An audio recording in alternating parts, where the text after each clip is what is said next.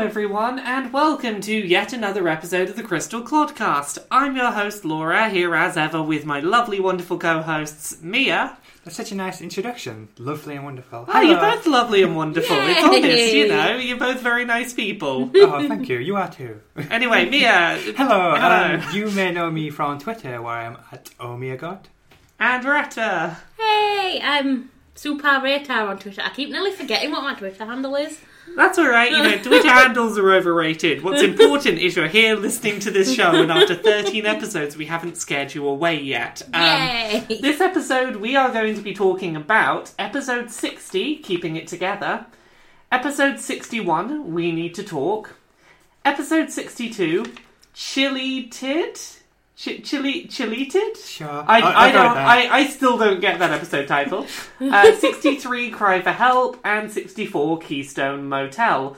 Also of note, reaching episode sixty-four means we are up to halfway through Steven Universe because up to uh, uh, uh, the most recent episode that we have all seen from a Steven Bomb that just went up is uh, episode 128.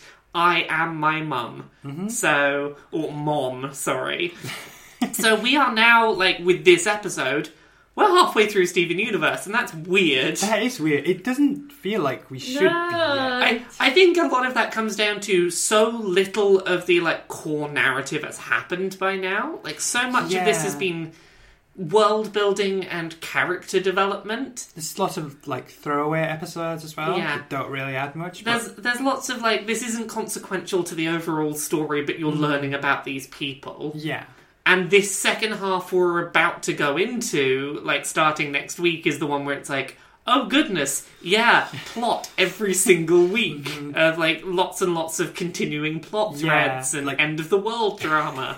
the importance of the episodes kind of goes up in frequency from now yeah. on.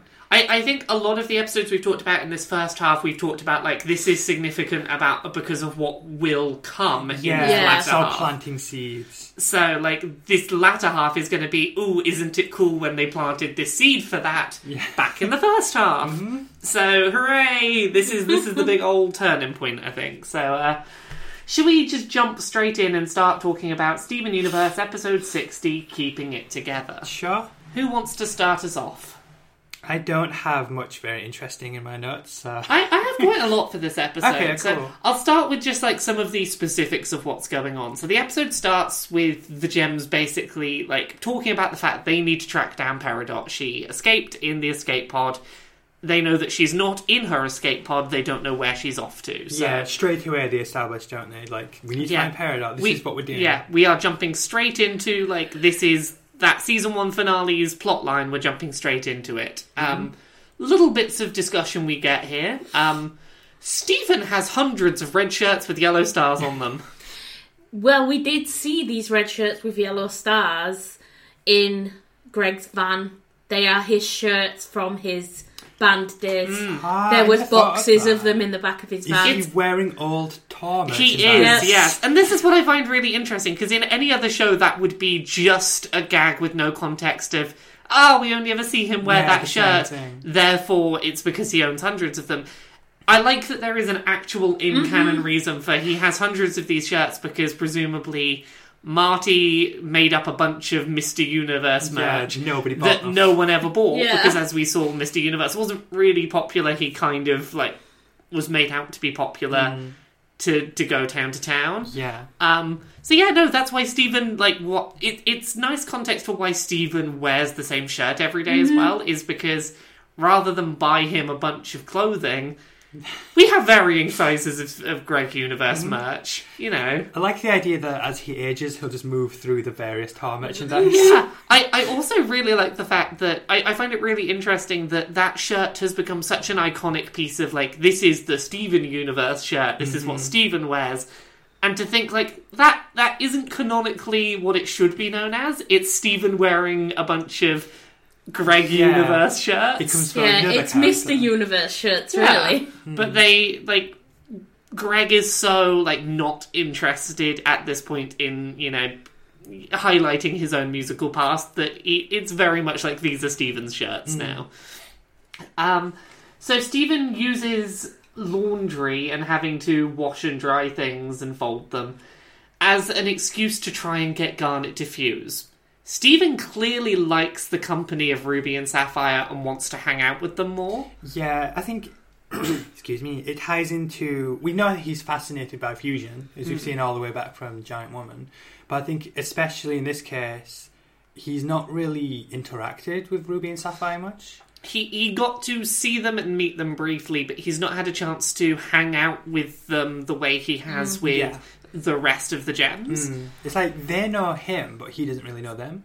Yeah, and I think it's I think it's very notable that when Steven asks, Garnet is really not into this suggestion. She's just like, "Nope, nope. I like being together. I'm not splitting up for something like that." You know, it, it's just such an inherent thing. It's like she doesn't want to be apart unless she has to be. Yeah, like she doesn't see the fusion as something flippant. It's something Yeah. important to her, and it's like we're not going to infuse for no reason. It's like, yeah, we could get back together. That's fine, but why should I break up to get back together? Mm. Um, it is a very serious. it, it does impart some of the seriousness of fusion and how she view the importance she views of fusion, which is really important for the end of this episode. Is fusion is a very special thing that you don't do without thinking, and that you know it's it's a commitment and Yeah. whatnot. I was just thinking the last set of episodes and this set of episodes, it's all about why fusion won't work.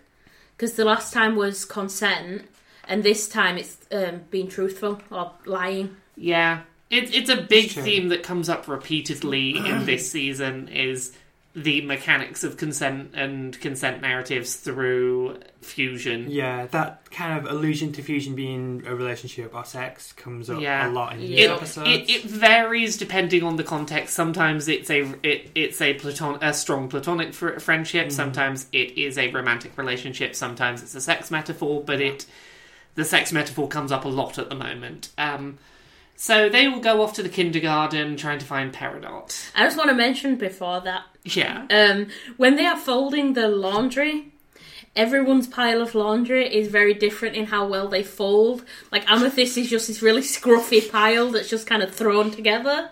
it's technically done. Yeah, whereas like Pearls is the perfect squares because she's really meticulous in everything she does. I didn't pay much attention to this. How was Garnet's?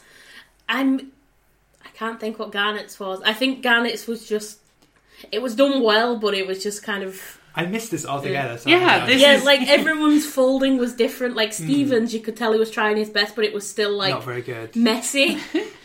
I, I'm gonna have to watch out for that next time. Next time I end up watching through this show. Um, so they all go off to the kindergarten because um, they suspect Peridot wants to restart gem production. Um, Even though Steven thinks he's not invited when they first start to go. Yeah, it's like he Yeah. he doesn't view himself as important enough to go on gem missions and has to be reminded you are one of the group. Yeah, and Yeah, I he just if, sits there looking sad, folding shirts. If like, this oh. was the start of the season, I don't think he would be going No. with them. This is Yeah. part of his character arc. He's But- more trusted now. It's so odd that he doesn't realise he's important, considering he did just save them all from a spaceship that was going to fly them off. that Mm-hmm. like it feels kind of like it's out of place for Steven to be like, "Oh, I'm not invited." Yeah, 'Cause it's like- kind of like, but At, at this point, you are kind of an inherent part of the team. You Yeah. shouldn't still be worrying that you're not invited. I guess he's just so used to feeling like the kind of well, not the third wheel. I want to say fourth wheel, but fourth wheel is quite important. So the extra wheel, I guess.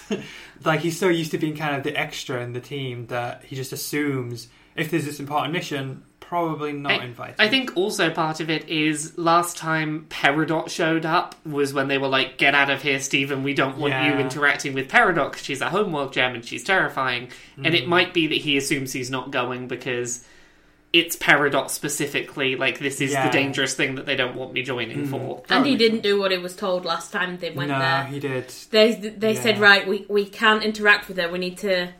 Just let her do what she's doing and As- just monitor it. And and Steven's just, just- like, "Hi." As, as a side note, as we learnt from the new Steven bomb, that mistake he made had some big long-term ramifications. Uh, just, just, oh, just oh. planting more seeds as we go along. so oh, yeah. Um, so Steven accidentally stumbles across Peridot, and he's not like, "Oh my god, I found you." He just kind of looks at her and doesn't alert the other gems. He just kind of is like, "Oh, it's Yeah, you." I, I feel like this kind of sets the tone for Peridot going forward. In that Steven's reaction is quite comical to Peridot, and mm. this is the point where Peridot kind of goes from being really scary to kind of goofier Yeah. and a little bit silly. Well, Steven is being really goofy, like when he does go.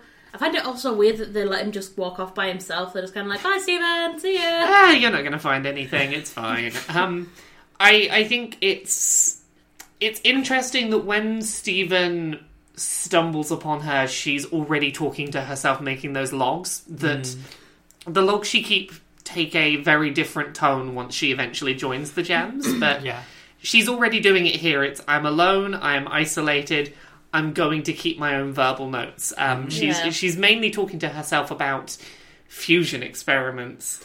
One thing that I did really like that's just gone out of my head when I was trying to think of it. That's all right. We'll get back. Should we come back to it? Yeah, Okay. Okay. Uh, she talks about fusion experiments, and specifically, she talks about the fusion experiments are progressing well. Some of them have, e- have even emerged early. It suggests that she has taken it upon herself to create these fusion shard experiments in response to finding out about hmm. Garnet.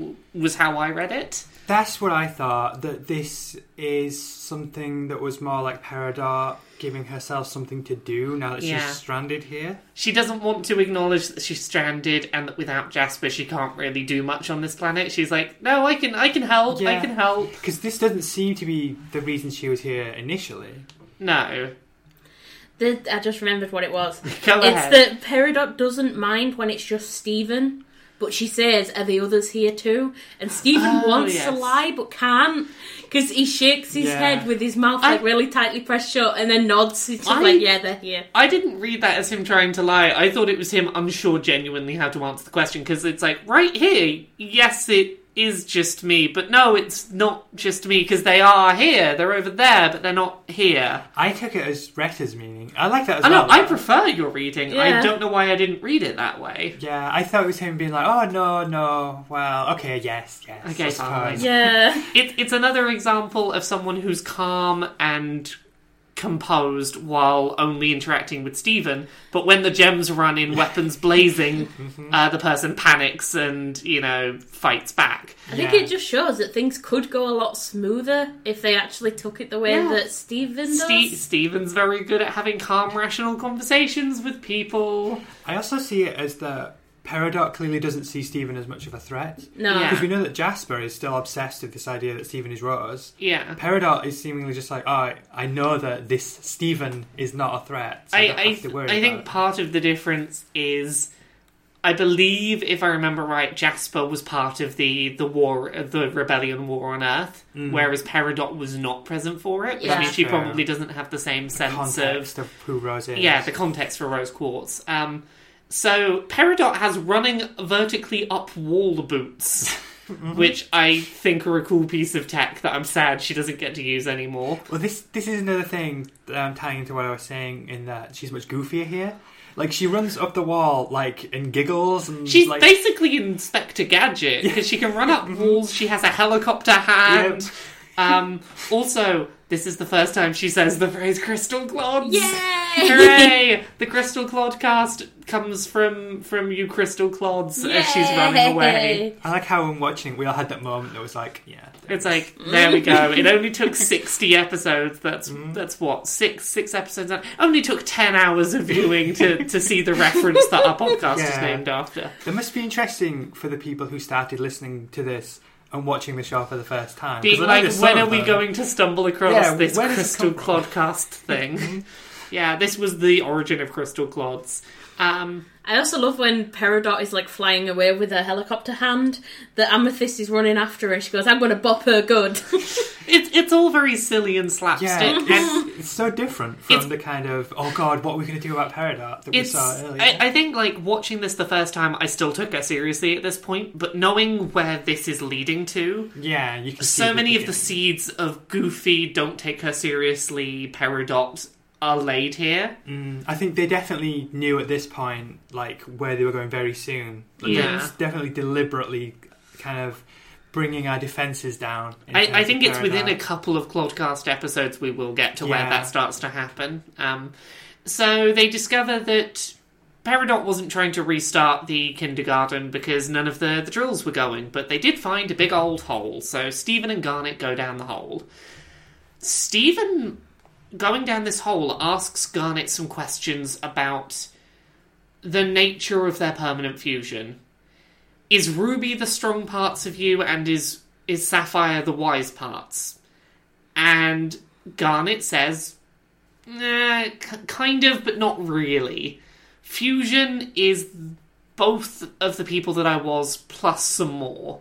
Yes. Like, it all kind of becomes intermingled. Something greater Yeah. than the sum of their parts. Yeah. Yeah, that's That's the what I line. have written down Yeah, because I I, was like, that down. It's, cool. it's not as cut and dry as these two things in one body. It's like, no, there's some addition there. Yeah, yeah. Um, so we eventually get down into the place where the message was sent, sent to Peridot, and we start finding the shard fusions. This bit's disturbing. Yeah, yeah, it's it's pretty creepy. Like, it starts off with the hand fused to the foot, and it I just I want to just read the note that I have written, which is shit just got dark. shit did just get dark. Because like it's it's isolated body parts that don't. Uh, I think it's unsettling because they don't make sense as an organism. Because like Yeah. there's there's not all the parts that we see as being necessary for a creature. It's very uncanny valley in that it's Yeah. like I recognize these things as human, but this is not how Wrong. humans work. This is wrong. Well, it's it's not even like here's a leg, here's an arm. It's like here's a foot, hand. Like, Yeah. that should not exist. Yeah, and it's just they're all very haphazardly fused. Like most of them are two or more different colours, mm. just mashed together. It's clear this wasn't someone's foot and their hand. It's someone's foot and someone different's hand. Yeah. Yeah, just forced together. The thing I had forgotten about this scene is that this is the crystal gems. This is the Yeah. other members of the team. It is really easy to forget that this is the other. Like this, a lot of this is probably people that fought alongside the, gem, Oh, the crystal gems in the thought rebellion. Well, Yeah. ba- basically what Garnet says. Garnet says like we, you know, I Yeah. can't remember what she says specifically, but she says to the effect of, "This is where the rest of you were. We didn't know where you were." yeah. He Yeah. said we tried to find you. Yeah, th- this is it? presumably the friends that Rose couldn't save. Mm. So there's a few things that are interesting here. Is these gems were not corrupted; they were shattered, Yeah. which suggests that while Homeworld is making a big fuss about Pink Diamond w- got shattered by Rose, it seems to imply that a lot of of the rebellion got shattered as mm-hmm. well. Like Homeworld were not opposed to shattering the rebellion, but they were opposed to one of their own getting shattered. Yeah, That's well- where their moral indignation started. Garnet says, "Did Rose know?" And I Yeah. find that line really interesting because it's it's so fast, but it's like okay, so these gems that were part of their team were shattered, and were they shattered down here? Were they I- shattered elsewhere and moved here? And the idea behind did Rose know? It's like presumably Rose to the rest of the team was like, oh, we don't know where they are. Yeah. Did Rose know they were dead? My my reading and where I kind of hope this leads is that Rose did know that Homeworld was shattering Rebellion gems. I believe so. Yeah. and that that's her core motivation for why she feels it's more like later down the line she feels it's morally acceptable to shatter Pink Diamond Hmm. is that your side of the war have been shattering countless of ours. I can end this war by shattering you, and while that's maybe not one hundred percent morally a good decision, it would be a morally understandable motivation for why Yeah. she shattered Pink Diamond if she in fact did. Yeah, like for what we know about Rose's character and her role as a leader, it's understandable if that was her motivation behind doing it. Um. I just want to say, um, when it's the big like forced fusion, Oh, I know what you're going to say. it here. starts to form a body and can't. Yeah, it is. You can see people's faces, like Yeah. their forms, it trying is to, trying to make itself into a person. It's but trying it's not whole. whole, so it can't. Yeah, it's and the thing that I think is is most unsettling about this is Garnet's reaction because Garnet is always the cool, calm, collected one, and when she sees this, she is paralyzed by the sight. Yeah, she freezes up. Yeah, it's like she's repulsed, horrified, Yeah. terrified. It's, it's, It's she's just- look she's looking at the horrors of non-consent. yeah. Um, So Garnet's terrified. She starts crying. She, she like Yeah. tears streaming down her face. She talks about how they were forced to fuse. This is wrong. This isn't what fusion's about. Yeah, and she eventually has to find like the strength in herself to tear these shards apart and to tear this fusion apart so that it pops again. Mm. I I really like that as a visual metaphor of like I am looking at horrific non-consent and that's a really difficult thing to process, but I need to process what's happening and I need to step in and stop this. I need to get this pull this apart. This should not be happening. And like that sort of very visual I am pulling apart a non-consensual situation Yeah. is a really powerful visual. Because she starts coming apart. Like Yeah, she, she- literally starts In to the middle, unfuse, she gets like a hole in the middle Yeah. of her. She starts and to she, unfuse she and forces Yeah. herself to come back together. She, Yeah. she she also she has a an argument with herself in her own body. Yeah, which Um, we can read as both that's Ruby and Sapphire, and the reason she starts to unfuse is because they're kind of disagreeing a little bit. Yeah. I think it's a really nice setup for when we get to Keystone Motel as well because it shows they both have very different attitudes about how to how to mentally process non-consent. Mm-hmm. And then when they have a non-consent situation, they both end up splitting because Yeah. like as we've seen here, they both wildly differ on how to process non-consent Mm-hmm. and neither like we'll get to it eventually. I don't think either of their ways of trying to process it is inherently wrong. Hmm. Neither of them is a perfect way to process it, and you know that's how Garnet ends up coming back together. But I've I've got some of the lines here, and I think it's really interesting that you can tell from the lines who and the way they're delivered who's delivering them between Yeah. Ruby and Sapphire. Yeah, I thought that as well. You Like- can actually tell who's saying what. If, if you go on the Steven Universe wiki and look at the episode transcript, they have labelled which lines are Ruby and which uh, which lines are Garnet brackets Ruby and which ones are Garnet brackets Sapphire. That's cool. That's 'Cause- clever. I I think that it while it's not necessarily canon that that's who's saying each line, I think that it's fairly obvious Yeah. in context. I agree. Um, so the the exchange we get between Ruby and Sapphire. So this is what Homeworld thinks of fusion. We couldn't have known they would do this. I think that's interesting because Garnet couldn't predict it because you have to think of it as a possibility to be able Yeah. to predict Yeah. if it could happen. Like it just wasn't a thought for them. It's that horrifying. It just Yeah. didn't even occur to them. Um, this is where they've been. All the ones we couldn't find, they've been here this whole time. Rose, it, it is. Uh, oh, this is interesting. It's not. Did Rose know? Rose couldn't have known, Okay. which suggests a lot more faith in Rose, to be honest with them, Yeah. than she as, as. From what we've later learned, she maybe doesn't deserve that level of faith that she couldn't have known. Well, the way she delivers the line as well, Yeah. she doesn't sound 100% certain. Yeah, it's, least the it's, way I read it's, it. yeah, it was kind of like surely she Yeah. wouldn't It- have it's- known this and not told Yeah, us. it's Sapphire doing the line, and it's sure uh, Rose couldn't have known. Um, Ruby, this is punishment for the rebellion. Um, Sapphire, it's not our fault.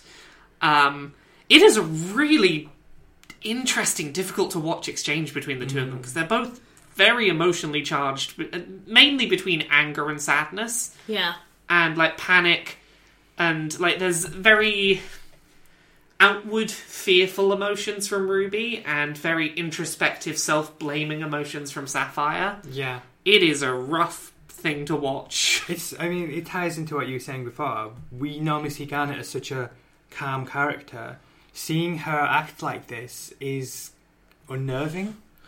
Yeah. It kind of tells us how disturbing this situation is. oh gosh so garnet garnet is very adamant we need to poof and bubble all of them we can't let any escape like i think a lot of this is she wants to make sure that she knows where all of these shards are these shard hmm. fusions are so that if there's ever a way to fix them they can all be fixed Yeah. Which is. Sorry, go on. I was just um, it was something I thought of. If Steven can fix cracked gems, can he fix shattered ones? Like if they were put together I- again? I, w- I would guess yes if you could identify, like, let's say you were trying to rebuild a shattered sapphire. You'd not only have to find the all the pieces of that sapphire, but also the, like the ones of that sapphire, not of other sapphire shards that happen to fit into place. Mm. I think it would be a very difficult thing to do Yeah. as we currently understand healing. All I can think now is is Steven going to revive Pink Diamond? Mm. Oh, I, I was going somewhere different. I was like, is he going to revive the cluster? Is he going to at some point fix the cluster, maybe? Oh, that's really interesting as well because the cluster is a bunch of gem shards. Yep. Yeah. Which means that not only. Oh, were Homeworld deliberately shattering gems to build the cluster? That would make sense. Yeah. Yeah, that's. There was a Is, purpose pink, to is it. Pink Diamond part of the Yeah. cluster? Oh, Oh, that Is would be she going to be interesting. the main force in the cluster? Yeah, I've never really stopped to think about that. That all of these shattered gem shards that Garnet finds so horrifying probably exist because Homeworld were like, let's shatter a bunch of gems, build the cluster. That makes sense. Like, is this a thing they've Hmm. done on multiple worlds that they that they do every time they want to make a geo weapon out of a planet? Do they have to shatter and clusterify Oh gosh. countless gems because it's easy to say they had all these gem shards because of the rebellion, therefore it- they used them to make the cluster. Mm, It seems like this is an inherent part of making a cluster in a planet. Yeah. Yeah, I'm thinking now. I mean, there's you could tell an interesting story Yeah. there about sending, like, using people for such a horrible thing Yeah, against it's their just like- will.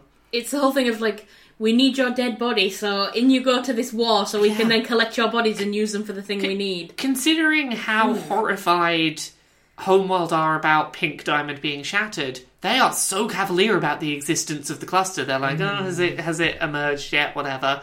It's they should be horrified by this thing's existence if they're this appalled by the shattering of gems, unless it's just because of their class-based yeah. society. It's you can shatter as many low-class gems as you want, but don't you dare shatter a diamond. Yeah, I think it's a class thing. Yeah. Also, again, I don't think we've ever acknowledged there is some significance to diamond is notorious in reality as being a very like one of the hardest substances there is mm. and that it's very difficult to shatter a diamond Yeah. and that's probably part of the significance of how dare you shatter pink diamond because they're supposedly Yeah, unshatterable it's unthinkable. yeah. Um, so yeah, one thing I think is really interesting that we've not really touched on is Garnet gets really scared and angry when people other than her, like Amethyst and Pearl, try to interact with these gem shards. Um, Pearl says, um, like, sort of cavalierly walks in and is like, it goes to grab one of the gem shards and says, What are these things? And Garnet shouts back, Put them down. Like, she's scared and sad and angry. And she's like, You're not a. F- I, I, I read it as, You're not a fusion. This is not. This is not for you to do. Don't you dare deal with this. This is for me to handle. Yeah. I'm the only one that understands the severity of this. Yeah. I have nothing other to say than, Yeah. uh, yeah. I agree. I want That's to know how they stick them together and if there is a way to break them apart once they've Like, is done there a machine or. Yeah, because clearly they weren't together to start with. Mm. So they've they've stuck them together somehow. But if they can stick them together, can they be separated?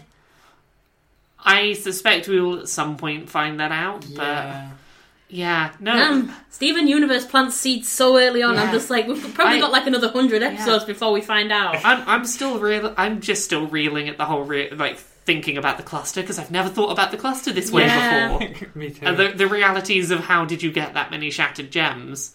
Oh gosh. What if Pink Diamond isn't shattered and she's um, just like popped and is in the middle of the cluster and she would be the one that would control it if it came Well- about? It, there are people that say like they they saw Pink Diamond Mm. get shattered, so we would have to discredit some testimonies for that to be the case. I'm not saying it's impossible, I'm just very curious. but some people would have had to have lied about what they'd seen. yeah. Um, so we end up having our sort of end of the episode up on top of the giant hand outside the temple. Retta, you asked this question weeks ago. How does the washing machine work? On Uh, top of we that? we don't get an answer, but at least Steven asks the question. Yeah. I was like, see, Steven knows what's up. I, I can only assume the writers put the washing machine and tumble dryer up there, and then in a later episode, we're like, "Oh crap, we didn't." That doesn't Uh, make any sense. it's fine if we acknowledge that we did something that made no sense. It's okay. I think whenever anything like that happens that makes no sense, Uncle Grandpa did it. Yeah. Un- Uncle Grandpa did it. If it happened after the Uncle Grandpa episode, Uncle Grandpa did it. He has the reality warping powers. He can Yeah. make it work. Um. So yeah, we end up getting like quite a good outro talk from from Garnet. Um. I like how it's not immediately apparent what she's referring to when she says, "I wish you hadn't seen that." Yeah. Yeah. It's Because my gut reaction was, "Oh, is she talking about the almost unfusing?" But then I quickly read it as, "Oh no, she means I wish you Yeah. hadn't seen the horrible fusion monsters." Yeah. Yeah. I one of the most like realistic bits of dialogue in a while I've seen is like the exchange. It's I wish you hadn't seen that. Oh, it's okay. No, it's not okay. Mm-hmm. yeah. Where she's like, no, no, no, don't don't dismiss the importance of what you saw. What you saw was horrible, and you shouldn't be okay with what you saw. Yeah. Like she doesn't let him just be like, no, it's fine. It wasn't that horrifying. It's like, Yeah. no, it was horrifying. You shouldn't have seen Yeah, it. Yeah, this isn't a normal thing that we encounter. um, Well, I think it's because obviously a lot of the horrors that Steven sees, he has learned to deal with it in a very flippant kind of way. Just like, Yeah. well, that's part of life. That's just how it happens. Like yeah, I think things happen. So Garnet's kind of like, no, this isn't normal, and it's not an okay situation. It shouldn't have Yeah. happened. Also, uh, something I really like. We talked about when the Stevonnie episode happened, Steven not seeming to understand the, the importance of the lack of consent that was going on with creepy fucking Kevin. Yup. Um, and that when we next get the when we get the Drift City races or whatever it's called, where they do the sort of race down the Yeah. hill, that Steven does seem to be a lot more angry and understanding of the the lines of consent that were crossed at that point. I think this is the moment where Steven realizes why cons- like what was so wrong about what happened to them as Stevonnie. Yeah. Because when Garnet says it's not okay, Steven asks why. Up Yeah. until this moment, he doesn't understand the problem with non-consent. And after this, Garnet explains this is how consent works and why what. Like it's it's it's about the the shard fusions, but it's also kind of for Steven. It's- this is why what Kevin did wasn't okay. yeah, it's this is what fusion is, and this is what was happening in relation to consent. Yeah. Fusion isn't being forced together; it's a choice. Yep. Um, what Homeworld did, taking the shards and parts of fallen gems and combining them. These gems weren't asked permission. Fusion is a choice. Those gems weren't given a choice. It isn't right. It isn't fusion. That's the line I think is really Mm-hmm. noteworthy. Just it isn't fusion because that to me I read as like it isn't sex if it's not consensual. Yeah. Yeah. Um, and it's really interesting when you later apply that to um Malachite, the the one under the ocean, Yeah. um, where like that is technically two gems fused, but like you know that is not what fusion's meant to no, be about. not at all. Um, Well, it's the whole um they have trapped each other. Like um like Lapis didn't want to fuse, but she did it because she wanted to trap Jasper into Yeah. being stuck. So it's kind of like there's two people who don't want to be in that situation, but One of them Lapis keeping- is sacrificing herself in order to keep Jasper under control. Yeah, Yeah, and when we get to that, I think that's a really interesting conversation to have about the fact that while, you know, between the fusion of Lapis and, and Jasper, Jasper is clearly the one that should be feared. I can understand where Lapis is like like trying to convince Lapis that she's the dangerous one comes from because you did non-consensually hold down Jasper at the bottom of the ocean for a while. Like Yeah. you did it for reasons that are totally understandable, but I I can see how Jasper would manipulate you with that. Mm-hmm. Oh gosh, we've got some some consent stuff to talk She's about. got to be point. so strong though to do that. yeah. Yeah. It, I, I feel like we shouldn't say too much because Yeah, that's going to be We will get to that, but Yeah. uh, We we also get some really nice back and forth between Steven and Garnet about just the nature of of consensual fusion. Um, Do you forget who you used to be? You forget you were ever alone. I have that line Yeah. written down because I thought it was adorable. It's adorable, isn't it? when you fuse, you don't feel like two people, you feel like one being, and your old names might as well be names for your left arm and your right, which is really sweet considering where the, Yeah, the, the legit. gem- Oh yeah, I the never gems- thought of Yeah, that. it's where the gems physically are oh, in, in each arm. that's Um, so cute. when when you split up, is it like you disappear? Which I think is really interesting because a lot of people feel like that after relationship breakups. Is have I lost some part of my sense of identity by not having this other person? Um, I embody Ruby and Sapphire's love. I'll always exist in them, even if I split apart. Which I read as like, hey, even if a relationship ends, you know, that other person still exists within you to some degree because you know that's what that kind of bond does hmm. does to someone. I also think, just on the surface level, this conversation is interesting in that I feel like Steven is basically asking when you unfuse, do you, are you essentially kind of like no longer existing? Is Garnet the person that I'm talking to right Yeah. now? Not does, does, Does she just vanish? disappear from existence? Yeah, does she only exist when they're together? It's like no that like that relationship between Ruby and Garnet, even if they uh, Ruby and Sapphire, even if they split apart, they still have that relationship within them somewhere. Yeah, Yeah, and they still have all the memories and experiences as Yeah. that they had as Ev- Garnet. everything they did together is still a part of them. Yeah. and that's that's really nice. Well, it's it's like the whole um, when Garnet refuses on the the ship when she says um, we didn't want you to meet us like this because she's being Garnet at the time, but she's referring to her Yeah. other selves as we Yeah. as we. Yeah, Um, and the episode ends with just a really sweet um, exchange where it's uh, a, a sock's about to fly away. They grab it. Don't want to break up a pair. Yeah, they belong together. And a red and a blue sock get paired up together. It's like this is that's Sapphire clear- and Ruby. exactly. It's clearly not meant to actually be a pair of socks, but but they're a pair and it's Yeah. okay. You know, we usually pair blue socks with blue socks and red socks with red socks. But if we want to pair a blue and a red together, that's okay. Yay! a powerful endorsement of odd socks. Yeah. I I will never look at uh, Odd Socks the same way I will now cry at the beautiful love of Odd Socks. That's it. Me, our odd sock bag is now being re-put into circulation with the rest of the socks. um, so, next up we have We Need to Talk. Um, so, before we get into any of the like serious discussion of We Need to Talk, um, I like that the album, the vinyl albums that Greg have are clearly references to 80s bands. Um, I didn't note down all of them, but the one that jumped out at me was I forget what the actual band was called. Uh, oh, Orange Ma- uh, Orange Magic Or- Orchestra (OMO), which is clearly meant to be an ELO ELO. Electric Yeah, Light Orchestra yeah. spoof. Which I like those kind of like. Here's an 80s band that the kids are not going to have any clue what's going on, but Greg would know what yeah, that is. exactly. Retta is Yeah. shrugging dramatically. I'm just like, I don't know what that is either, but How, okay. how does he describe them? Transcendental space rock. Uh, I'm like, yeah, that that sounds like ELO. Yeah, does fit. Yeah, lots of synth. Um, so Stevonnie fuses accidentally. Um, Steven and Connie are just dancing along to music, and they fuse without thinking. And Greg panics. He does not know how to process this. I just want to say, Connie says that she had only ever heard classical music.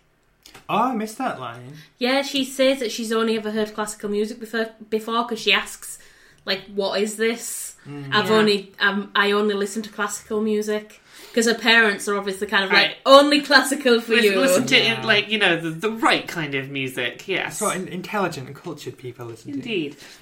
So they have fun, they do a dance, and Greg panics at the fusion, and Stevonnie notices Greg panicking, panics themselves because they didn't intend to fuse, and falls apart straight Yeah. away because it's like, uh, uh, what? And away they they f- unfuse. And Greg Greg is. they, they're scared they're doing something that they shouldn't have. Yeah, it's should we have not done this in front of an adult? Um, and Greg's totally sympathetic. He's like, no, no, no, this is great. Like you, you two are, are like are really trusting of each other and have like a close, t- trusting bond. That's good. This is Yeah. this is a, a thing we should support. I do like that because initially he is very shocked, but then im- immediately it takes on a much more positive note, and he's Yeah. like, "Oh, okay, you can do that. That's cool." I think it makes him happy as well because obviously he did want to fuse with Rose. yeah. So And he's that's- kind of like, I wish I'd have had that bond that, I think and you're getting the experience that I couldn't. yeah. I, I think that's the whole story of this episode, Yeah. isn't it? It's like let's go back and talk about why I was both shocked and am now really pleased about you getting diffused. Um, so flashback, the flashback time that, as always, involves a song because Greg's flashbacks involve music. Um, we get the music video first for "What Can I Do for You." This is a great song. It This is- such a good song. It is such it's such a telling song. It, it gives us a lot of insight into Rose, uh, into into Rose. I think. Um, Before we get into the lyrics, it, their their music stage is on a warp pad. Yeah. Is this the cave that eventually becomes the house? Is where they're Yeah. recording? Yeah, that's, That's- what I took it Yeah, as. me too. That's that's what I saw. Um, so, yeah. Something I didn't really notice until we were watching this for Clodcast is Greg seems really thrown by Rose singing. He doesn't seem to see it coming. He's a little shocked when she starts, like, adding in her own lyrics. And there's a few times where his face just drops. And the way I read that is he's kind of uncomfortable with some of the ways that Rose talks about him. Yeah, because that's kind of the other plot that's going on in this flashback is Greg is obviously developing quite serious feelings for Rose. Yeah. And then Rose is playing this off as this kind of like, ah, it's kind of fun, and and Greg's kind of like, is this going anywhere? I, I think the difference is is for someone like Rose, a gem who is essentially ageless, you know, 30 or 40 years together is like, ah, that's a silly, you know, hmm. silly little fun time we had. But she doesn't quite realise that for Greg, that's like, that would be a whole life together. Yeah, I mean, there's a big juxtaposition here between the Rose that we see talking to Greg here and the Rose we see talking to Greg in the videotape, hmm. when they definitely seem more like a mature and kind of like loving couple. At, at this point, they've not really stopped to have a serious conversation. They're just sort of going on like, hey, we both really like each other, love, woo. Yeah. And they've not stopped to think about what do we seriously want long term. Yeah, and Um, can we have long term yeah. like, with uh, differences? So I think like the most telling bit total. Oh, also thing I didn't know is that when Rose is singing, it's Garnet's voice actor that sings Rose's uh, Oh, lines in this song. it? Yeah, apparently it's Estelle. Wow. So Did it- not get that. Neither did I. Um, I'm I'm getting this purely based on um, the the genius.com lyrics for What Can I Do For You. When Rose Quartz is talking, it's Susan Egan, but when Rose is singing, it's Estelle. Okay, I guess Susan didn't have a great singing voice. Apparently so. Um, so initially, they're both singing "What can I do for you? What can I do that no one else can do?" Both at each other, and it's very like evenly paced. The tone changes when Rose sings. Human man, you are so much fun. I hadn't planned on finding you quite this entertaining. Um, I like the way human beings play. I like playing along a lot of that verse is just like you're this like passing entertainment you're nothing serious and you know i'm finding you more entertaining than i expected but you know that's about it yeah, playing along, I find an important Yeah. line. It's It's almost like, like, she's watching like a little kid play with toys, Yeah, and it's you're just I'm- like, "I'll play dolls with you, sure." yeah, I'm coming yeah. down to your this, level. this is like i put a note in there that she she sees greg almost like a pet or a child Yeah. yeah, that's how I thought. That's she what doesn't thought see as him well. as being on the same level yeah. um It's kind of like the way you talk about a dog chasing its tail. yeah, Yeah, It's like you. Hey, I didn't find. I didn't think I'd find this so fun, but there you it's- go. It's not just Greg; it's humans in general. She's like human beings. She sees them as as playing. They're not doing anything serious with their lives. They're not like you know saving the galaxy from you know Mm-hmm. intergalactic space rocks.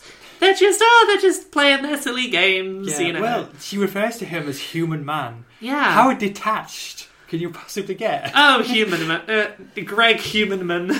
um, and yeah, I like playing along. In it suggests like I'm not doing this because I feel the same level of seriousness as you do. I'm doing it because ah, it's a silly thing to do, and it seems to be amusing you. Um, and at this point, Greg's demeanor in the next chorus completely changes. It's what can I do for you? What can I do that no one else can do? He seems really dejected, and I think it's because I'm just human man to you. Like, what can I do that no other human can do? What can I do that no one else can do? Yeah. Like he's starting to wonder, why are you with me? Surely any human would be as amusingly like silly and fun for you to goof around with. Okay, it's, it's basically him feeling inferior because he's not a gem. Yeah. He's not on the same level that she is. Yeah, why do you care about me? I'm not one of you. Yeah. Um, and then we get the um, Pearl. Pearl gets jealous and does a sexy fusion dance. Is is what I've written down here. I wrote Pearl is such a bitch face. That's accurate. it's important to note one of the the key things that happens here is at the end of the dance there's sort of a lean into the fusion where it looks like Rose and Pearl almost kiss. This is edited out of the UK version of the show It and is, some yeah. other countries, so you know the intention of the creators was for, for there to be romantic tension here. the way I, I read this is that Rose is playing it up for the music video. Yeah. Pearl is kind of like, haha, I have this connection with Rose that you'll never have, human Yeah. man. It's. It, I think she can see Greg's insecurity. It's like this is how I can best play on it. Is be like, what can I do that no one else can do? Well, I can fuse, and you can't do that. That's what I can do that no one else can do. Eh.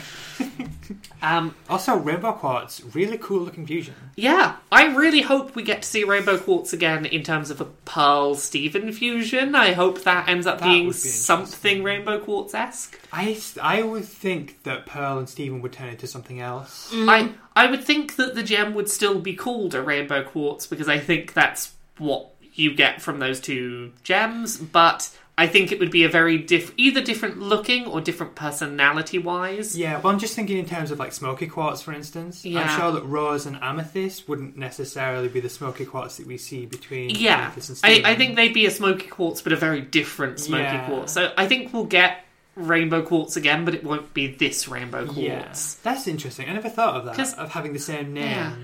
Because we've seen gems take on different forms when they reform. Mm, well, we So- see that when Garnet was initially fused together, she was just a complete she was colourful pink mess. and blue. Yeah. Yeah. So there's nothing to say that they can't, you know, completely change up their like be the same name but a different appearance. Hmm. I find it interesting that of all the gems, Rose just doesn't wear shoes. Hmm. She goes around hmm. barefoot, and all the other gems wear like shoes, or they have shoes kind of built in. Who in. did you say is not wearing shoes? Rose. Rose. I hadn't noticed Yeah, like when she moves to do the dance with Pearl, she lifts up her dress a bit, Yeah. and she's just not wearing shoes. She's Is got it bare feet. is it because she's in touch with the earth because her feet are touching it? I Um, can see, like, obviously, I know you're making a pun, but beyond the pun, that could be it. That, it- like, it- she likes the feel of the ground and she likes she to she likes around. to be in touch with the earth. Um, I think my favourite thing about that dance is when they unfuse and Pearl just drops the Yeah. mic. She Yeah. smirks and mic drops. Oh, I also just want to point out that Amethyst again is like a pet because Greg gives her what I assume is candy. Yeah, it's like giving a treat. I, Yeah. I I went a different way with it. I put the amethyst's form here as almost like a toddler. Yeah, I- that too. I think she's definitely meant to be like the little kid. Yeah, But he gives her the, the sweets or candy or whatever the hell you want to call it, and she puts it in her mouth and shakes it and like makes growling noises like a dog. Yeah. yeah. She's very much like my my reading on it is she's the she's the very very young child until Steven comes along and suddenly it's like. Oh, I now have to be the big sis, the bigger sister because there's now someone younger than me here. Yeah. I just see Amethyst as being a lot more pet-like because like the first Yeah. time that Greg ever met her, she was an owl. She does like being animals. Yeah. She always wants to be the crocodile. Jazz. But she you never never commit. Yeah, no one ever commits to being the crocodile. Um, so we get some really harsh dialogue between Pearl and Greg that really cements like we eventually get this reconciled somewhat, but it cements why they both have such a dislike of each other. Um, you're a phase, a novelty. um, she she mocks Greg's inability to fuse. She's very like, you are a passing trend. You can't fuse. You're never going to be anything significant or long term or serious with her. It's playing on his insecurity. Yeah, I think Pearl is more saying that to reassure herself rather than I- to hurt Greg. I think it's both. yeah. Well, we see in a little bit when she's hiding behind the rock, this was a plan of hers. yeah. Yeah. She was deliberately trying to push them apart. She was hoping that this would be the thing that pushes them apart, and ultimately, like, it pushes them together because, like, him trying to fuse is what gets them to have a conversation and the realization of, yeah, you can physically fuse, you can, you can basically have sex, but unless you're actually having conversations, you're never going to be that Yeah. long-term couple. Which is why Garnet encourages it. Yeah, Garnet. Yeah. That's the thing. Garnet knows that they're not going to fuse, but by trying to fuse, they can metaphorically fuse. Well, we'll we'll get there. We're rushing ahead of ourselves slightly. I also love that when Garnet goes to talk to Greg, she says, Amethyst, give us some privacy. Picks her up and just launches her. She's just like, get lost, Amethyst, we need to talk. Um, yeah, so in terms of other things Pearl says, like, I think she very much hints at the sex metaphor here. Fusion is the most intimate things that two gems can do. Um, going on from there, when we're down on the beach, Amethyst doesn't know what videos are. okay, I missed Uh, that. um, it's us, but from before. While watching the Oh, music yeah. video, and she gets like surprised by the the video being played back. I I got the impression she didn't have a concept of I'm watching back what happened already on this, Yeah. and I wonder if that's meant to then like Greg introduced her to the concept of video, which is why eventually they watched Yeah. Little Butler together. That makes sense. Well, we see here that um, is, there's a line somewhere of Amethyst saying that she likes this one or something about Greg. Like this is clear when she's starting to kind of form that friendship with him. Yeah. Um, so, Greg wants to fuse in spite of the fact it won't work. Garnet gives a big list of like t- technical reasons why it won't work, and she lays out like you need to have a gem and focus the core of your being into that gem, and then take on a form of pure light and combine your light forms with their gem. These are all things you cannot do. And Greg still wants to do it, and Garnet still encourages him to try. Well, she says you need a partner who you can trust with that light, Yeah. which I think is really cute. I, I think that works really nicely as just like a general metaphor for mm-hmm. relationships. You need someone you can trust with that sort of core of your being. Yeah. Uh, for anyone who can't see, Retta put her hand on me and it was very sweet. Um, so Garnet, enc- I like that Garnet encourages him. Like she gives him the doom and gloom information, and is still like, "You should try," which is really sweet. Um, well, she does the same thing for Steven, like in the Geode thing, when he's like, will it work? And she goes, no, but you should try anyway. She's very encouraging. Yeah. yeah, I feel like here though it's because she knows what the She result knows is the going to be. outcome. She's Yeah. like, you'll get closer because of it, so off you go. And I think with Stevonnie, she believed it wouldn't work because she'd seen previous attempts of humans to fuse, Yeah. which is why she gets so excited Yes. when it works. um, so Greg and Rose have a beautiful shared dance and kiss, and it's lovely and very shared. And Greg then gets very upset that he couldn't fuse with her, and Rose find it uh, finds it hilarious that he tried, mm. and Greg worries that he's not being taken seriously because he's being laughed at when he tries to open up. And Rose keeps laughing. And I think that's the importance of that exchange is I'm trying to open up. Ha ha ha, that's so silly. No, I'm being serious. I'm trying to open up with you. This is important. Ha ha ha, you're so silly. And Greg's like, oh, oh, that second Yeah. laughter was not good. You can. It's definitely hurt by what's Yeah. going on. He feels completely patronised. well, he says, I'm worried about the future, which is when Rose goes, just ask Garnet. Yeah. Yeah, it's like no, that's you know, I don't want to just you know j- just know that everything's going to be okay. I want us to get there ourselves. I think it's also the gems taking things very literally. Yeah. She thinks, oh, you're worried about the future in general, Yeah, the concept not the of the future, future. Like of our us as a future. relationship. I'm not worried about what will happen. I'm worried about us in the present. Yeah. Um, yeah, there's a bit of transcript. I, I forgot to pull up the right bit of transcript to find, so do you mind both vamping for a sec while I find the thing I wanted to cite? The line that I was thinking of with Amethyst actually comes near the end. I've just found a made a note of it. it she Ooh. says, "This one's my favourite." Uh, what, what did she say that about? Greg. Oh, So this this is kind of the moment where she Yeah. kind of starts to attach towards Greg.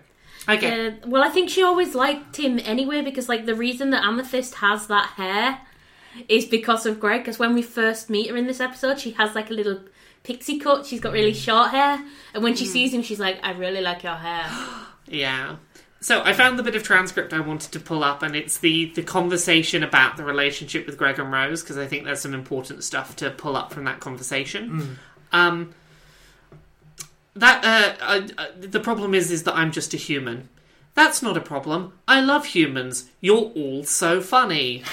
And that's either of two things she means there. Either she thinks all humans are the same and there's nothing special about Greg, or she finds humans inherently funny because, oh, it's so silly, you think you're important. It, she says it the way that you would say, like, "I love dogs." yeah. Yeah. dogs, they're lovely, they're loyal, they're great.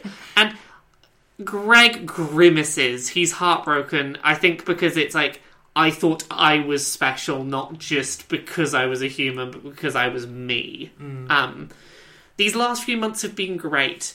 Oh, yes. And he's like, no, no, no, I'm, I'm getting a bit worried about the future. Oh, just ask Garnet. I'm starting to wonder if you respect me. And Rose laughs at this. You're hilarious, Mr. Universe. Rose, please. Rose continues laughing. Can you just. Rose continues laughing. Talk to me for a second like a real person.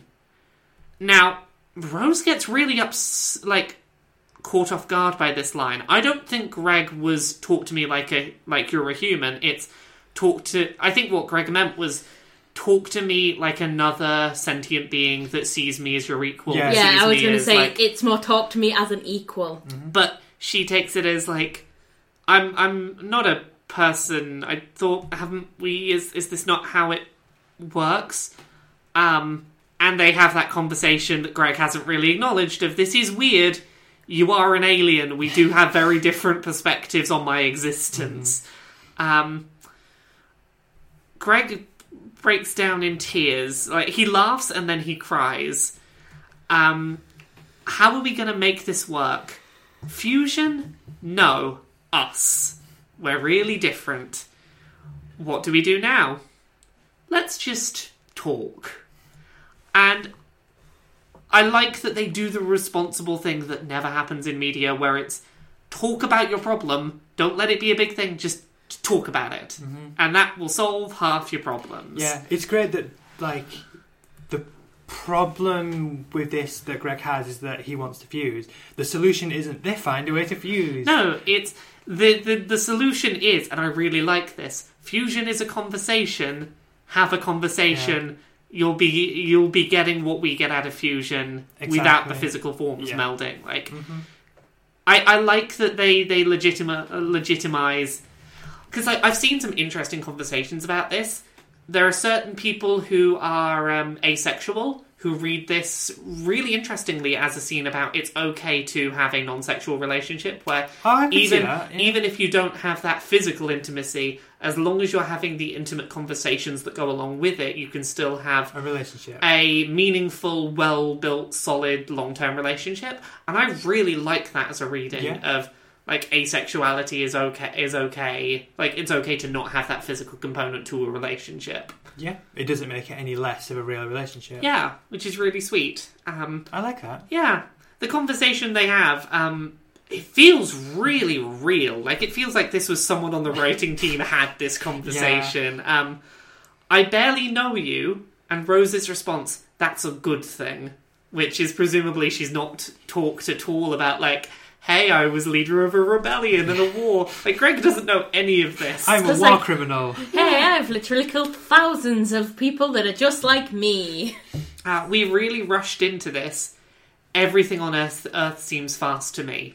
This is obviously you get this a lot in sci-fi with long-lived races where they view humans as living their lives in, at incredibly quick ambitious paces because like they've not got much time to work with. We sort of just go go go. We need to do everything. Yeah, yeah. Yeah. Um, it's the same thing happens with like um in Mass Effect with the Asari Sorry, yeah. because they're always kind of like, oh, but I'm still so young. I'm only like 120. It's just kind of like, yeah. yeah, but humans would have been dead like 50 years ago now. Well, it's why humans end up being so important in the Mass Effect universe Mm. is because of their short-lived nature on the galactic scale. They are very sort of like go go go, do yeah, the thing, do do, the thing. And- I also, and I'm going slightly Yeah. tangent. No, it's I also like that in Mass Effect they have Salarians, who are Yeah. a more accelerated version of humans. yeah. So humans sit in the middle. Rather So- than have that usual trope of everyone's really long lived, like you Yeah. know, there's the elves and Yeah. but instead it's like, oh there's this race that lives It's even, shorter shorter lives yeah, than even than humans. humans. Yeah. Um, do you ever miss your home planet? No, never. So we've not really acknowledged it at this point, but obviously she's talking about like I don't miss Homeworld because, you know, we I I started a rebellion against them. I can never go back. Of course, I'm not going to. Even if I did miss home, I'm not going to acknowledge Yeah, that well, it's a because I huge- know I can't go. It's a huge contrast to Pearl, who obviously Yeah. is longing to return to Homeworld. or Rose is like, no, never. and never worry about going back to Homeworld. Mm-hmm. Yeah. And then we had some relationship talk. Have you ever loved other humans? Have you? I love that. Yeah. like, turn it back, and be like, well, have you? Uh, am I, you know, your only person that you've ever loved? Yeah, and Greg acknowledges, yeah, I've loved other humans, and Rose is like, yeah, I've loved other humans. Have you ever been in love with a human? I like that there's a distinction between have you ever loved other humans and have you ever been in love with a human. Yeah. How would I know? It's torture. It's a very human answer to talking about love. Because love is beautiful, but it can sometimes It's- be like, Complicated, Yeah. messy. um, is this torture the worst? I'm so sorry. No, don't be. Why not? I'm so confused. Ah, me too. Uh, this is good. We've got one thing in common. And they dance and laugh about the fact that neither of them really knows what they're doing with this, but they have something in common because they don't understand. They don't know what they're doing, and that's okay, Yeah. and they're okay with it together. It's such a sweet, lovely conversation. It is. It's adorable. I love it. Yeah, it, like again, I Ah. like it because there's no set conclusion, like based on the setup of it. Yeah. They just talk and they're like, "Oh, neither of us knew, really know what we're doing," and that's Yeah. the, that's it. That's the Mhm. end. Pearl tries to dismiss it. She's like, "Why are they still dancing? It didn't work." She's like, "F- "They didn't fuse. They're, you know, why why haven't they broken up over not being able to fuse?" And Garnet's like, "It did though. It did work." Um, It's the whole you don't need to fuse slash have sex to have a relationship. and I again, I never really saw the parallels till we watched it for Clodcast. That fusion is a rela- i- i- fusion is a conversation. You can have a conversation without that phy- physical Yeah. melding and still, still emotionally have fused, Mhm. and that's lovely. Um, I want Steven to fuse with Greg, and I don't mean it in an incesty, no, creepy way. like that's the thing is you can have non like you can have the platonic kind of fusion. Yeah. It would be really nice for Greg to get to Experience experience fusion, but it would also be really sad because it would probably remind him, "I never got to do this and when te- your mother was who she was." technically, it's still with Rose. Yeah, like but the gem Yeah. is who he's fusing I, with. I think if they ever did that, it would be a very conflicted experience for Greg. I don't Mm. think it would be an entirely positive or negative. He'd probably Yeah. be really confused about it. Yeah, which I kind of hope they never do it. I I think there'd be an interesting story there, but I don't have confidence in it being told right. I don't think they need to do it. I Yeah. guess. I I think that you can tell the same sort of interesting story by not having fusion, but eventually when the rose quartz in uh, the the human zoo area, Yeah, the when they get unbubbled and Greg has to confront one of them, yeah. you'll be able to have that same emotional conflict without having to have the weird confluence of this is him fusing with his son. Yeah, I definitely think there's kind of a fake out moment coming of, oh my god, it's Rose, Rose is here, and then it's like, oh, it's a different Rose. Yeah, that's to come. Um, you know, you were saying Amethyst has that line. I think this one's my favourite. Mm. The line that comes after that is really significant. I think he's her favourite too. Yes. Pearl has realised at this point, like, by trying to drive them apart, I've accidentally driven them together because Mm. before I meddled, you know, Greg was insecure. They weren't really on any kind of significant footing, and by trying to drive them apart, I've accidentally made them talk to each other. And oh crap! Yeah, like this is something different. This Yeah. isn't normal. Um, Connie asks, "You were never able to fuse." No, but that wasn't as important as talking to each other. Um, humans and gems, it's still pretty new territory. You're going to have to work it out together. And Connie, if you ever need to talk to another human being about this, you can always talk to me. I really love that. Because one of the first things that Connie does is go, "Please don't tell my parents." Yeah, I, I think it's really sweet that Greg is like, I understand the difficulty of being a human interacting with all this gem stuff from the outside, but I also understand, like, being falling in love or, you know, or falling deeply in a relationship or whatever it is, like being very close to someone that is an alien or part alien and worrying about what does this mean for me? What does this mean long term? What does this mean for like how would my family feel about this i understand that those are things you're going to struggle with because presumably greg struggled with them himself Yeah, because Connie Yeah. can't exactly relate to Steven in that sense, because Yeah. Steven is still part gem, yeah but Greg and Connie are completely outside of this whole like Yeah. gem physiology. and it's just nice that greg is like basically here is a safe of space uh, a space of safety to explore what this between human and gems means for you and to safely ask any questions you need to ask yeah, and that's that's so sweet. Like I've never. I'm sad they don't do more with that. That there's this sort of like the birth of a really sweet mutual connection between Greg and Connie. yeah, because I can't really think of any other instance where they interact one on one. Yeah, but there is there is definitely the seed for a really nice connection between them here, Yeah, which is super lovely. Um, so yeah, I think that's everything I had on this episode. that's everything I had. Sim.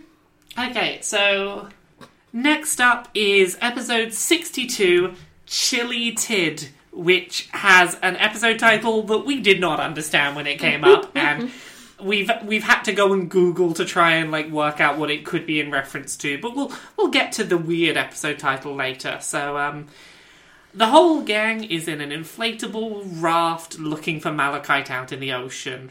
Um, Garnet very quickly early on in this episode talks about why malachite as a fusion isn't okay, and I think a lot of this is because of what we've just seen with the forced fusions.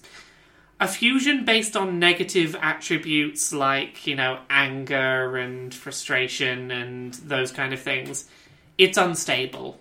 As such, we have no idea how long Lapis is going to be able to hold Jasper down as malachite. Yeah, so it's established here this is not a permanent solution to the yes, problem. this is a problem that has a very much has a a you know time limit on it Yeah. because Lapis will eventually not be able to keep this fusion going Mm. based on just holding Jasper down. It's also a great allusion to fusion as a relationship. The Yeah. idea that a relationship built on anger and frustration is not going to last. Yeah, exactly. And, And, they're, they're kind of trapped in this relationship. Yeah. Yep, and when we see the eventual ways that even when that relationship breaks up, you know, one party can try and pull it back together, Yeah. Mhm. and It's okay to have complicated feelings about it. because this is a really complicated thing, as we discussed earlier. It's really complicated. This idea of Jasper is definitely a bad person. Mhm. Jasper forced Lapis into this relationship. Lapis's way of coping and surviving was to just lock Jasper down and be like, "Nope, you're not hurting anyone else." Yeah. It's, But that is Lapis holding her down without consent, and it's, it's, also like an abusive relationship in that I'm staying with you so you don't hurt anyone else. Yeah. Yeah, it's that's what I was thinking. Yeah. a lot of it does come down to that whole thing of like, if I bear the burden of this, you know, this horrible relationship, then no one else needs to suffer. Yeah. You won't go off and hurt someone else. Yeah, it's like I can take this so that other people don't have to. hmm Yeah, it's really complicated the whole Lapis and Jasper thing when we eventually get there. Um, Steven needs to sleep. Uh, he's he's part human. He needs to sleep. Pearl gets really pissed off that he has to sleep. I just want to mention, like at the very beginning, there's there's three things that I wanted to mention about Is when they're in the ocean. How Yeah. Steven nearly dies. Well, kind of. Um, he spits out a fish. Like when they get him on board, he actually like spits out a fish. But then, like when Garnet like throws him into the boat, he flops around like he's a fish out of water. And also, the goggles that Garnet is wearing are the ones that she was wearing when she said she was going to deal with the lava gem in the episode where Opal is introduced. Yep, they are one size fits all safety goggles. I like Well, that she has these goggles stored away when she needs But it makes me think that she's lying because they are like human goggles. I think that they're probably made of whatever she's made of. Yeah, I wouldn't read too much into it. I it. don't know. I never see a magic it on and off. You think the goggles are coming back? Yeah, You think there's something to it? I think she's lying, and she never went in the lava pool, and it was just a trial for Steven to get I think she went in. Thingy I, and Watson together. Thingy I- and Watson. I- Thingy and Watson. I the crystal personally think oozes. I think you're personally reading a bit much into that, but um so Steven needs to sleep. Pearl's a bit pissed off. She's like, "No, we should be out there looking." It's like, "No, Steven needs to sleep. Stop it, bad Pearl." Um, so Steven, uh, the idea is that Steven's going to um, going to try and teach Pearl and Amethyst how to have a slumber party, have a nice sleepover. Garnet doesn't need to because she's always relaxed. Definitely. Like last episode, very relaxed. I love how when she says it, she says it through gritted teeth. Yeah. It's like, I'm Yeah. always relaxed. Exactly. You know, even when you see forced gem shard fusions, you're definitely relaxed. Um, so, uh, I love the line Steven, put these gems to bed. There's snacks in the fridge. It like, also means be she be the- knows about sleepovers. Yeah, not only does she know about sleepovers, but she trusts Steven to be the responsible one Yeah. and run the sleepover, which seems like a really bad move. In other words, don't let them come back after me. They need Yeah. to rest. Yeah. They need to, even if they don't need to sleep, they need to just take a break and recover themselves a bit. Um, I like that Steven offers them all um, cuddly plush sleep toys. It's like, would you like to pick from my selection? It's like a kind of um, like offering food almost. Like, oh, here's what we have available. What would you like? It's like if you're on a flight and they're like, "Would you like, you know, an eye mask Yeah. or you know, a pillow?" It's like, "Would you, would you like uh, Mister MC Bear Bear?" Um, so, I wish they did that on flights. what offered you MC Bear Bear? yeah, just like, would you like a teddy to accompany your sleep? Yes, thank you. The Master of Ceremonies collection. Yeah. So there's some weird dreams that Steven has this episode. and I think we can sort of like rush quite through some of the weird dreams he has. Um, yes. He initially has a black and white 1950s sitcom dream. He opens the door to let Connie in for the big dance. Um, initially, he opens the door thinking it'll be um, Connie, and it's Garnet. Drawn and- more humanly. Yeah, more humanly. She's got a weird popped collar. She's very cool and trendy. She's She's got wearing nerdy glasses, glasses. that are see through so you can see that she only has two eyes. Yep. Um, and sh- here she says Chille Tid, which uh, what is the, let me pull up what is the context for her saying Chille Tid? Um, Here it comes. ha! Can I help you? Um, she closes her eyes. Chille Tid smiles at the camera. So there are theories about what Chille Tid could be a reference to. Um, it means chilling time in it's Norwegian for chilling time. Uh, a theory suggests on the Steven Universe Reddit that potentially Malachite was off the coast of Norway, and this was supposed to be Steven's subconscious trying to track down where Lapis was and Malachite was. Is hey, there's a line in Norwegian. You, she's in Norway, but you got to work out that that was Norwegian. Okay, that's, I definitely Uh, did not pick up on this. No, but that would make sense as to why, for some reason, there's a Norwegian phrase It's as the weird episode line. title. Yeah. Um, the other theories that I think hold less water are Chille Tid, move the e, it's chill tide, search on an ocean tide, water, lapis, but that doesn't really narrow in it down. In water. It's like, yeah, that doesn't really narrow it down. I like the she's off the coast of Norway. Um, does, that seems to make more sense than this person who's in the ocean is in water somewhere. yes, lapis, the water gem, is in water. yeah, that really narrows it down. Um, so yeah, opens the door again, thinking it'll be Connie, and kind of upsettingly, it's Lapis crying like waterfalls Yeah. out of her eyes, and I think her mouth, if I It's remember mouth, right. yeah. Yeah. Um, and a big, she's in colour when the whole dream was in black and white, and the waves crash in and Steven wakes up. Um, I took this to be him. This is the moment where his kind of borderline nonsense dream is invading on Lapis's mind, yeah. Because we'd realise he's kind of connecting to Yeah. Lapis. Well, if that's the case, that's really horrifying because it means that Lapis is probably currently just like water pouring through all.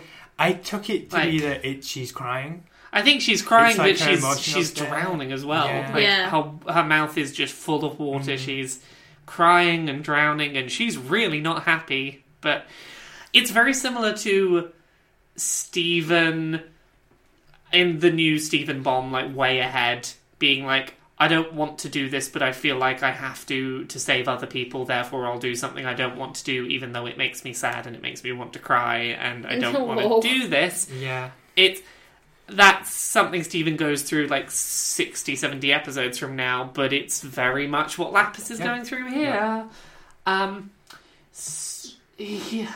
uh weird side fact that I just think is interesting did you know before color TV people dreamed in black and white Really? yeah, this is a thing. Um, so Okay. people people who dreamed weren't super aware of whether their dreams were in black and white or color. It was just never a thing that people thought about before TV existed. Full stop. When black and white TVs were introduced, people dreamed in black and white. When TVs went to color, people started dreaming in color. That's interesting. Yeah, that's just weird that. facts that like I know about TV, which is super weird. That's Um, so interesting. Okay, I'm just of reeling from this. And my my So- my understanding of this basically is uh, TV's introduction gave people a reference point for this is a thing that is happening that I'm observing but that I'm not in control of. Hmm. And like TV was that reference point, so when people dreamed, they saw it in black and white because it's like, oh, it's like a TV show. And then when TV went into color, people connected color with thing that I can't control, but I'm watching happen in That's front of me, and started dreaming in color. So presumably that's linked to film as well. Like Uh, film as well, yeah, or TV and white. film. It's once moving pictures went from black and white to color. Yeah. People, that's when people started dreaming in color. Okay. Before color TV and films, people dreamed in black and white. It Uh, must have been interesting to be alive at that point when. Yeah, you suddenly start dreaming in color.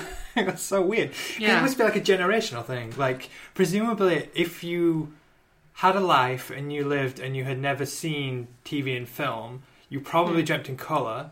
But then if you were born during black and white film and then you were used to seeing black and white films, you probably dreamt in black and white. But then the noticed the change when you suddenly started Yeah. dreaming in color. And then obviously the generation that were born when colour was normal. That's going to really freak you out when you suddenly have a color dream. oh my god. It's like it's so real. um, so anyway, that was just a weird um, offhanded thing. So um, Steven tells Pearl about his dream, and Pearl falls asleep because dreams are boring. No one wants to hear about people's dreams; they're boring. It's also the thing that Pearl doesn't understand dreaming because she doesn't get that dreams always makes don't always make sense. Yeah, And I think that's to do with Gems being too literal. It's like, yeah, but that didn't happen, so why would but you think but that it clearly did? they can dream, Yup. as we will get to. Well, I think as well, Pearl herself is a very literal character. yeah. We Yeah. have seen that again and again. She she doesn't want to open herself up to the idea of being silly and creative and not literal, and this is her first experience with it. Um, so Steven goes back to sleep, has a weird dream about Dogcopter, um, and Steven accidentally flies into Lapis's like empty astral projection void, um, and Lapis is terrified. We don't get much of it, but she's just like what, what are you doing here? G- Go away. It's the moment we realise this is more than a dream. Yeah, Her reaction doesn't make sense for it not actually being real. Yeah. It's clearly real. I just want to um, say that the dream like started with Dogcopter. Yeah. And Mr. s- Copter. Yeah, and Steven asks if the rumours in the tabloids are true. I want to know what these rumours are Yeah. about Dogcopter. I can picture the kind of like half blurry picture of Dog Copter coming out of a restaurant and it's like, there he is, it's Mr. Copter. Um, so Steven wakes up again, and we get proof that Gems can dream, and it's adorable because Pearl is dreaming, and her dream is being projected from her gem onto the ceiling. Her dream is Um, hilarious. It also feels too personal for like. Amethyst, especially to be watching it. Yeah, Amethyst finds it Uh, hilarious. she finds it hilarious because we just saw like she's well aware of the fact that that Pearl was in love with with Rose, but that Greg got in the way, which is basically what this dream is. It's like, ah, this is so great, we're together. Oh no, you were Greg all along. Ah. and then Greg has a pizza time. Greg has a Well, pizza they're, they're time. riding a wave on a pizza. It, well, they're doing the it's the whole Titanic pose. Yeah. Yeah. it? It's it's the Um, arms out and Well, kind of, because Pearl's kind of just like a backpack on Rose. Um, when Steven tries to talk about like, hey, I saw Lapis and it wasn't a dream, I was really there. Uh, Pearl just screams, "Dreams aren't real! Dreams aren't real!" was Pearl's dream in black and white or color though? I don't remember. I feel like it wasn't. it was in colour. projection. It was the proje- Oh, it was in projection like a and the blue, projections like a are colour. blue haze. Of But there, there we go. Pearl has never seen color TV. She has. She's watched um, the samurai film. Yeah, but she's dreaming. She might be white. dreaming in color, but her projections only in blue because hollow pearls are blue. She can only oh, Okay. project blue Yeah, because projections. when she, when she was on about the memories of Rose before, Rose has always been blue. That's true. Everything's always blue. Sorry, I'm just I'm still not over this dream thing. I'm still thinking about it. Yeah, no, like this is a real thing. Go look it up. Like do some research. So it's if a we thing. go and watch black and white TV for like a few months, nothing but black and white TV, will can we, dream turn in it, black and white? What happened when 3D was invented in the 50s and like 3D glasses? Did people then dream in 3D? Did I, I think not them? because that's not your standard way of like your your standard understanding of how like a TV or a film or like moving pictures works isn't that they're all in 3D. And as such, it's probably not an inherent part of your brain. I don't know. Go do the research after this episode. It reminds you of this like there's a story that always gets taught. If you ever research um, like the invention of film, Yeah. the story that's always taught, which people have said is very unlikely to be true, but people did spread it around a lot. Oh, I know About- where you're going. And yeah, The, think the retro- train going yeah. towards the camera and everyone like Yeah. panicked and ran out of the Mhm. theatre because they thought the train was Yep, going to come yeah, and hit them. Because the, f- the first kind of film shown, yeah, it was the train coming towards the camera. Mm-hmm. the story is that people thought a train was going to burst through the wall and kill them. Um, I will find some ever some some like articles for you at some point about Please black and white dreams. Um, so Steven goes back into the dream because he's convinced that he can find Lapis, and he's lucid dreaming. He's aware that he's dreaming, and as such knows that he can control his dream. Um, and he very quickly goes and finds Lapis, and I think this is the the interesting bit of the episode. He is Yeah. looking for Lapis, but he does crash into the back of what looks like Jasper's hair. It's Malachite's hair, I think. Yeah, It's the two of them. It's Malachite. I don't remember Malachite having hair. Yeah, Malachite My has big, long, is flowing just white not- hair. Malachite is not bald. I can confirm Yeah. this. Malachite has a lot of hair. I need to look up Malachite now. I, I, I've got written down it was Malachite's hair. Yeah, that's Um, how I saw it. But That e- makes sense. either way, it's it's not Lapis by herself that's found. It's the physical form that Mhm, is the being fusion, physically located, probably. I just had a thought. Um, if Steven like goes into like what Malachite's kind of consciousness via their hair, because that's what it is. Because he can communicate with both Lapis, a blue gem, and Jasper, a yellow gem. And if he is going through into their consciousness through the hair, what if where Rose keeps her stuff in Lion? That's Lion's consciousness.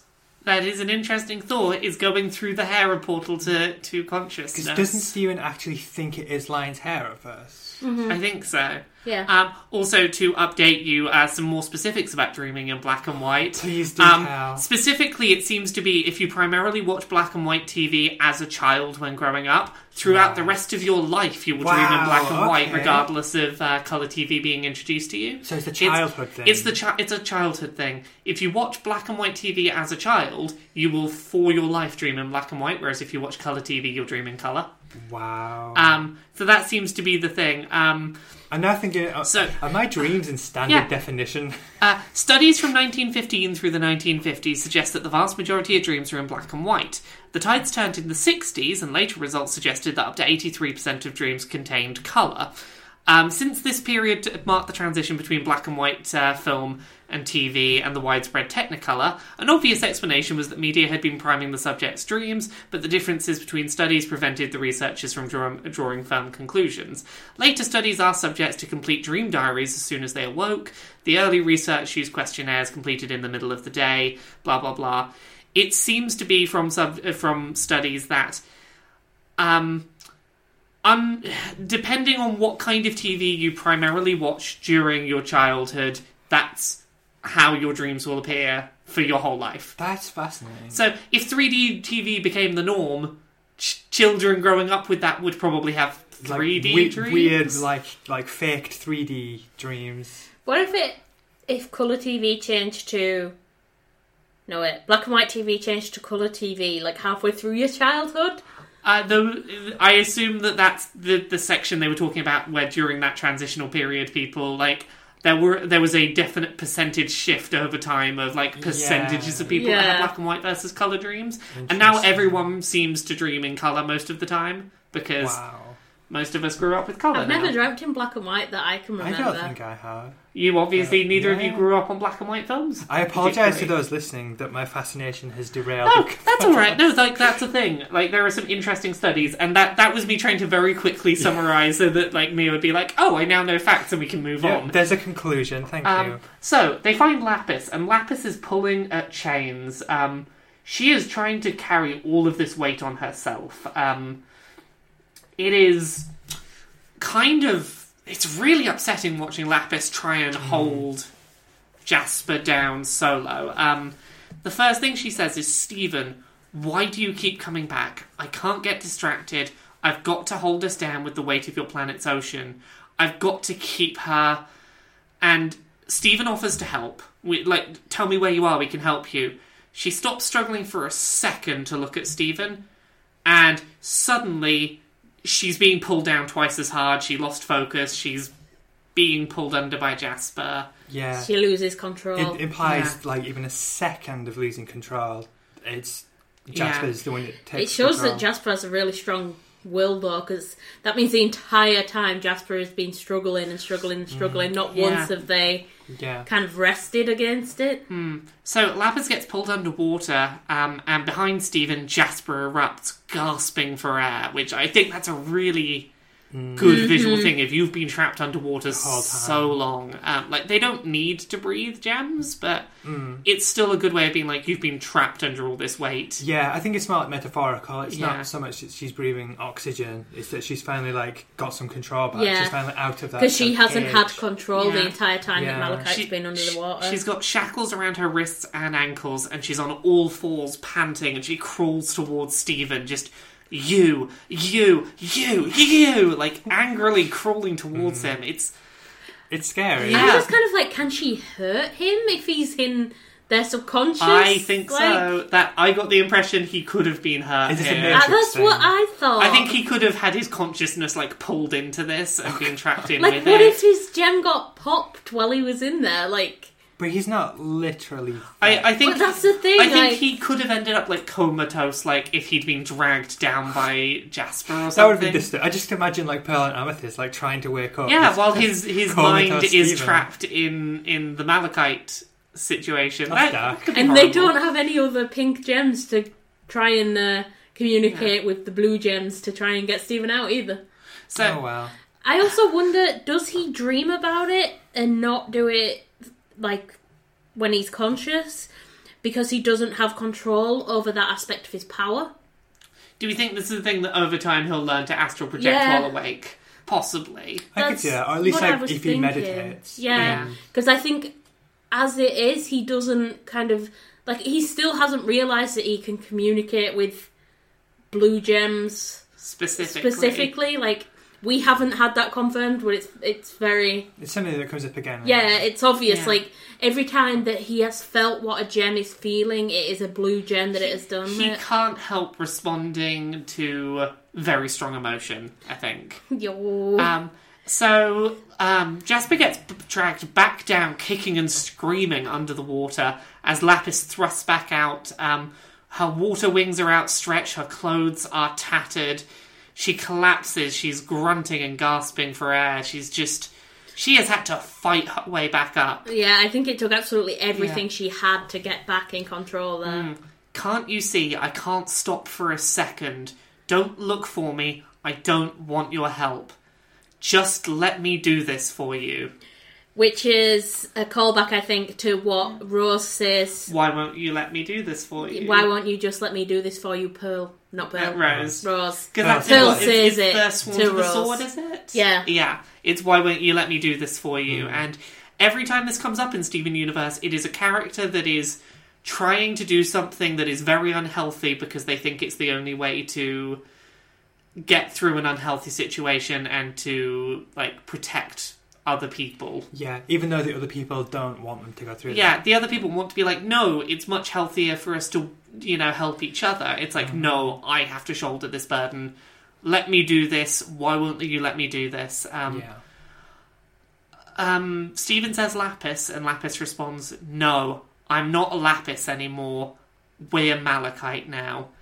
I think I think it's meant to imply she's lost a lot of herself in this. Like that her entire identity has become holding down Jasper. Like she's lost some of herself Yeah. in this. Well, doesn't Pearl say at one point in like really early episodes that if you stay fused for too long, you lose who you are? There is something about the longer they stay together, the easier it is to stay together, or the harder it is to the separate. harder Yeah. it is to separate, I think is what it Mhm. is. I think it was with Sugilite. I believe Yeah. so. Yeah. I think we've already gone past it. I don't think it's in future. I think it was in the the. I said the- in the early episodes. Oh, I think- sorry, I, I- thought it said later. Yeah, I think it was in the Sugilite introduction Yeah. episode. Um, so Steven lets the gems know she's still she's still fused and she's still in control, but I don't know how uh, for how long. And and Garnet enters and she's like, "You're still awake. There's meant to be a slumber party. I know that you're out looking for Lapis, but you're meant to be resting. Stop it." hmm um, Steven's description of what was going on, Amethyst was on a skateboard and then Dogcopter meowed at me and was just not interested in what I had to say at all. And I might have had some, I might have some issues I need to work out. I like that line because it's. Um, I took that to be that is his representation of people don't often listen to his ideas. Yeah, That's what Yeah. we like, talked about again the, and again. the gems don't seem to care about his thoughts, feelings, and opinions. yeah, so he's dreaming about Dogcopter. Being completely disinterested Yeah, in no. what he has to say. well, it's another person that he idolizes yeah, that what- doesn't yeah, care. Yeah. I, I like that he acknowledges he might have some issues to work out. Um, And he's going to explain about Lapis, but Garnet just shushes him. Just, here you go. Um, I know you're worried, but there's nothing we can do now. Um, so let's take it easy. Cracks knuckles. I'll show you how it's done. She just falls on her face, has a sleep. I like the snoring sound she makes as well. Yeah. It's like immediately. Ah, so that's everything I had on um, Chille Tid. Me too. Yeah. Next up is episode 63 Cry for Help. Um, we open on Crying Breakfast Friends. Anything to say about that, or just more No, Crying Breakfast I Breakfast think we've talked enough about it. Yeah. Um, so the TV breaks, and Peridot starts um, giving a message on the TV to Yellow Diamond that's on loop. I don't think this message would ever have reached Yellow Diamond. No, I saw this as Peridot getting desperate. Yeah, she's like using any text she can find and work out what to do with to try and get home. Yeah. She's Well- panicking. They say that the tower was only repaired enough to do basic communication, so it wouldn't have reached them. That's what Pearl says Yeah. about the tower. Um, so yeah, she's trying to get a message out to Yellow Diamond to be like, "Hey, my mission's been compromised. Um, I need you know backup, rescue." Um, so they go off to go destroy this communications tower. Amethyst wants to form Sugilite. Garnet says no.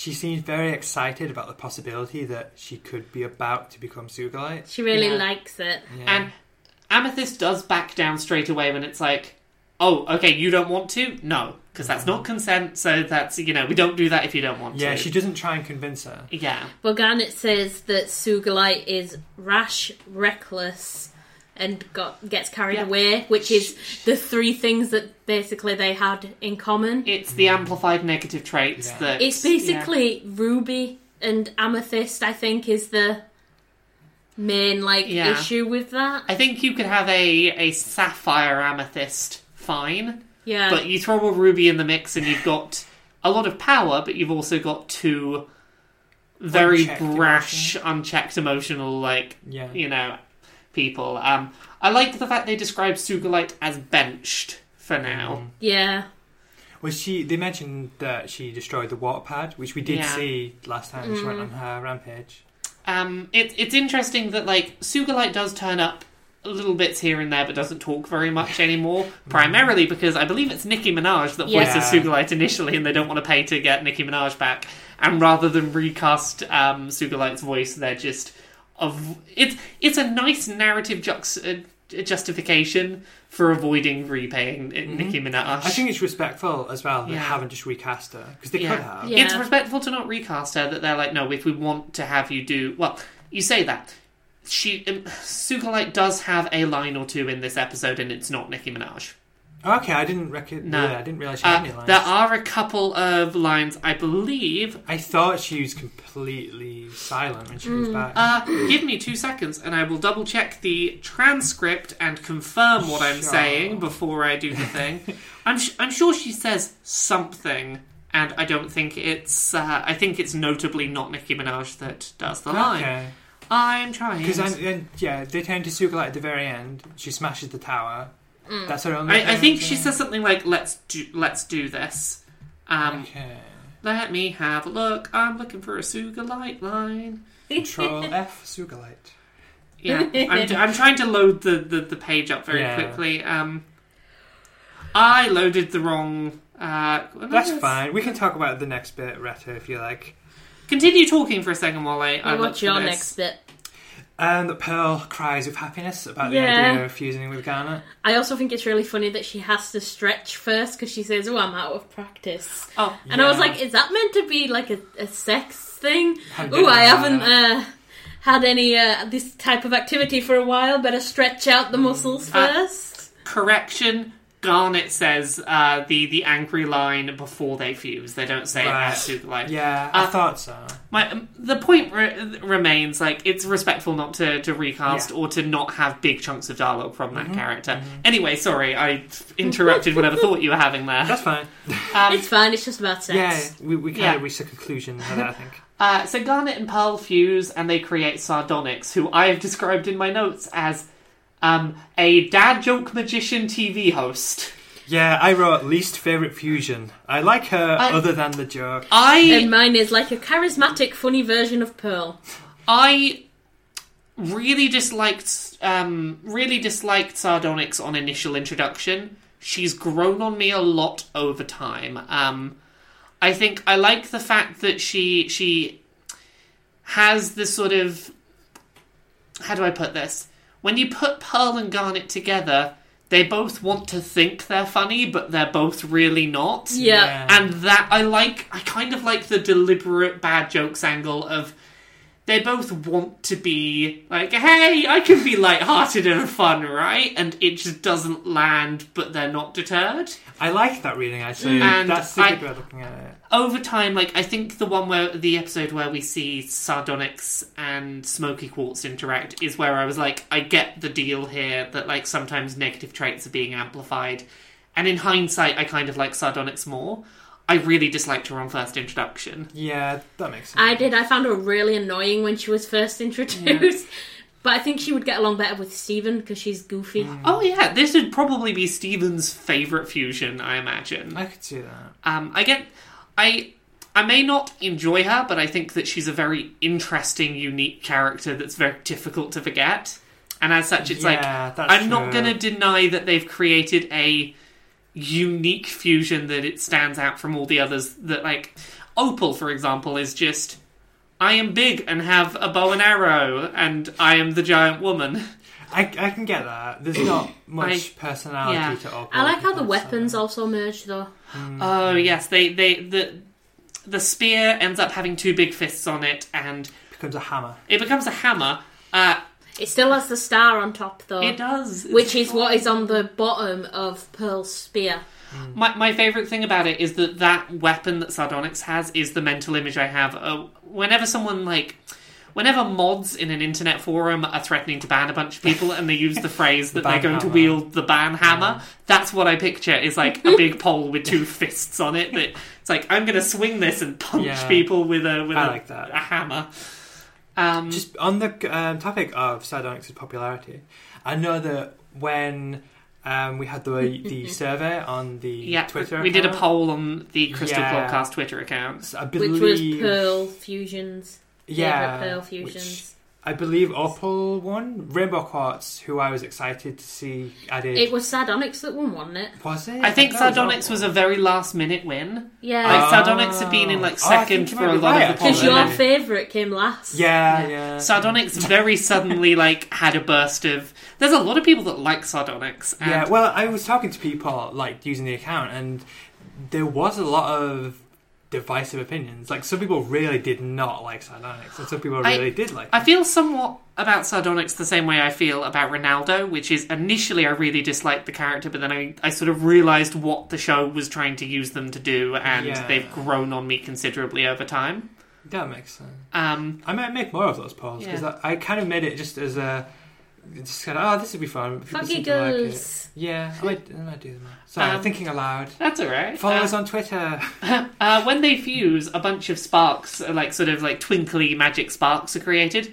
Lion is very much a cat because he tries to eat the magic Yeah. sparks. He's just, "Arr, arr, Yeah. um, It so- reminds me of Smudge when we once got her some bubbles. oh gosh, yeah. She just used to stare at them, and then once they'd landed and like stuck on the floor, she'd just walk over to it really slowly and just bat it. um, so they they systematically like take apart the tower. Back to watching TV, more crying breakfast friends, and I think there's a very telling line of that episode of Bre- uh, Crying Breakfast Friends, which the episode gets recorded for Amethyst to watch later, so we get this line said twice, and I think it's because like this is important, this is significant. You'd forgive her, wouldn't you? Yeah, we, like what takes place in Crying Breakfast Friends across this episode is all about forgiveness. Yeah, mm-hmm. it's like, hey, someone's sorry, you'll forgive them, Yeah. right? And like the conclusion of this episode is sometimes the right answer is no. Mm-hmm. You don't forgive them. Uh, I also have just a random note of Moo Moo Milk. moo moo Yeah, milk. Moo Moo Milk was in Moo the Moo fridge, Milk. which is cute. Everyone likes moo moo milk, and I think Retta liked that because she sometimes calls me a moo moo or me moo. It's true. It's like moo moo. I was like, oh look, it's your milk. I didn't know you made it. So the TV breaks again. Um, they fuse into Sardonyx again to destroy the tower, and we get possibly my favourite song in Steven Universe that is criminally short, and I wish it was a longer song. Yeah, 'Cause- Amethyst. Maybe you're better you're off with her. Maybe she's better for you. I forgot how great it felt to be us. Guess As I got carried away. We could sing this whole song if we were left to it. So this song is called Tower of Mistakes, which I always forget that's the title of it. It's it's only like twelve lines long, and like three of those lines are the same line repeated. Um, but it's just this really sweet song of Amethyst. It's the first time we see like a sincere, not jokey version of Amethyst talk about her insecurities and Mm, I think it's notable that she's singing it and she's not singing it for anyone but herself. Yeah, this is for her, and I think it's it's really telling that specifically she's here. Like this song is about I want to feel powerful through someone else, but someone else got chosen over me, and I have to be okay with that. But it's okay for me to still be sad. Like I can't change that, but I'm still sad about it. This is what Pearl should be feeling like. Pearl should be singing this about like Greg Yeah. and Rose. It's like, hey, you chose that person, and that's cool, and I respect that, but I'm still sad. Mm-hmm. It's also the first time that Amethyst kind of admits that she did something wrong. Yeah, Because she says, I had to use you to make me feel strong. yeah, Yeah, it's covered up her And she- insecurities. yeah, but then she, obvious- follows it by, but I don't care about that now. yeah. In other words, I know that what I, I- did was wrong, but that isn't why. I I know that we we fused and that you know I did that because I wanted to feel powerful, and I I don't care about like doing something just to feel powerful now. You know, I I want to like you know be better than that. Um, Is there something I can do? Is there something I can do? Is there something I can do? Can I make it up to you? And I'm like, oh, you both chose to fuse though. Like, you consensually both fused. And sure, it was an unhealthy thing. Like, you don't need to make it up to Garnet. You both, you know, you being together amplified each other's negatives and it wasn't a healthy thing. Yeah, she clearly kind of blames herself for what Sugilite Yeah. did and sees her qualities as being the ones that caused all the she destruction. she sees all those negative attributes of Sugilite and goes, "I see those things in myself. Therefore, I am the problem. Therefore, like, I I should hold myself accountable." Um, I forgot how great it felt to be us. Guess I got carried away. And again, that sort of it being difficult to unfuse when they feel so powerful together. It's it's those kind of relationships where it's like it's great and then very quickly burns out because it just never was quite compatible Yeah. and that sort of like but while it was going it felt great and I feel really bad that like I screwed it up. Mm. It's it is a really sweet song and I wish it was more than 12 lines long. Yeah, it's quite a surprise because it comes out of nowhere and then it's just done. Yeah. And that's it. There's no fanfare, it's just she sings to herself and she's done. Mm-hmm. And I think if this were longer, this would probably be a strong candidate for me for my favourite Steven Yeah. Universe song. It's Oh. literally just the length for me Mhm. that makes it hard to do. And it feels like it's over before it's had a chance Yeah. to really happen. I really like any of Amethyst songs because generally, whenever Amethyst sings, she's actually saying what she's feeling, She- which she's is rare very, for Amethyst. She's very honest about her feelings Yeah. when she sings. Um, well. It's like the um, Go Home Boys, No Home Boys. yeah. one We're of on those. the run. Yeah, on the run basically. Like when she sings that, and she's kind of like, I don't care about what. I, others I wish say. that Yeah. yeah. I wish that I could say that there's a better place than home, but home's a place that I have never known. Yeah. yeah, Um, so the TV breaks again, and Steven and Amethyst decide let's have a stakeout um, to try and work out what's going on. Let's try and catch Lapis in the act. Uh, not Lapis, Peridot in the act. I like that Steven seems to be doing this to make Amethyst feel better. He doesn't Yeah. seem to be doing this because he's like, this is how we'll stop Peridot. It's more I like, think this, it's- this will show you're useful and you'll feel better about yourself. yeah. Because this is Amethyst having that whole "I'm useless, I'm not a useful part of the team, I can't help." It- well, Steven will relate to it because he's always felt like he is the useless one Yeah. in the team. Yeah. So he'll be like, I know what'll make us feel better if we're the ones that did something useful and then we help the gems because of that. Yeah. And neither of them takes it terribly seriously at first. Uh, they spend a while doing the magic sausage finger trick. if, if you sweep your hair out of your eye and put your fingers together, it looks like there's a magic sausage It's between true. them. I have done this before. You've made the Mhm. magic finger sausage. Can confirm. Can confirm magic finger sausage. I also love the the f- got a little hole in one of the rocks, and Steven put, puts a um, telescope on top of Lion and is looking through the telescope to see. They, they think they see Peridot and it's a cactus. Yeah. It's a sweet little bonding exercise. Um, so they see Peridot's ship fixing the hub, and it turns out that Pearl was in it. And I like that Steven initially is optimistic, possibly possibly a bit stupid of him to be so, but he's hopeful that Pearl has a reason. It's like Pearl will come home and she'll explain, "Oh, I repaired the hub so that we can do this to catch Peridot," or that there would be some reason. Mm-hmm. And she comes home and fakes not knowing. Yeah, and this that awkward moment with Amethyst and Steven Yeah. just sat there like, we That- know this is a lie. They're like, how long do we wait to see this pan out? Like, is she mm. going to like admit what she's done by herself if we give her a second? yeah, because I think that is a thing. They give her the chance to own up. Yeah. It's only when it's clear that she's not She going she to. Yeah. walks in and she's like, "Oh dear, the TV's broken again. Peridot must have fixed the warp tower. Mm. We'd better form sardonyx and go break it again." Well, it's even it's really manipulative how she even uses Peridot's escape pod Yeah, to, to she goes Yeah, there with it. that's one thing I was going to point out actually that I forgot. Um, the first time it's repaired, Pearl comes in from outside and she's walking into the house and she's like, "Oh, Mm. it's repaired, is it?" She's obviously just used the escape pod to Yeah. go there and use the pod to come back. She doesn't use the warp pad. yeah. Well, she can't use the warp pad because the warp pad location's Oh, broken. yeah, good point. She doesn't Um, use line. Is what I meant. Yeah. Um, Garnet's trying to work out how to catch Peridot, and she can't foresee finding Peridot because, again, this is a weakness of how her future vision works. Is she has to be trying to foresee a specific thing to see how it goes. Yeah, so Yeah. she's like, when you know, how do we find Peridot? Yeah, when, when does that happen? When, when we we go there and Peridot is repairing the ship, like it, it, it- because she never thought. Like the idea of Pearl being there just never crossed her mind. Mm. She wasn't looking for that future. Yeah. She didn't find it. Because she, she was looking for a future of them catching Peridot, Yeah. and she wasn't finding that because it wasn't Peridot doing it anymore. Yeah, so Steven and Are you Amethyst. laughing at my rattly page, Yeah. Mia? I am. That was a dramatic page turn. Um, Pearl is like, "Oh, we need to fuse again," and Steven and Amethyst point out, like, "You you can't do this. You need to." You To need to tell her. yeah. yeah. Because, like, Steven's. Steven. Uh, sorry, I completely skimmed over. Steven's, like, internalization, at least initially, of, like, why Pearl might have done this was, like, maybe she's studying how it works. Maybe she's trying to get us more channels. But eventually, Steven is just like, no, you. We, we saw you. Um, you need to tell Garnet it was you. And Garnet just doesn't understand what's going on. And Pearl doesn't admit I was repairing the thing. As She she goes to what she feels guilty, uh, like what what she feels justified her actions.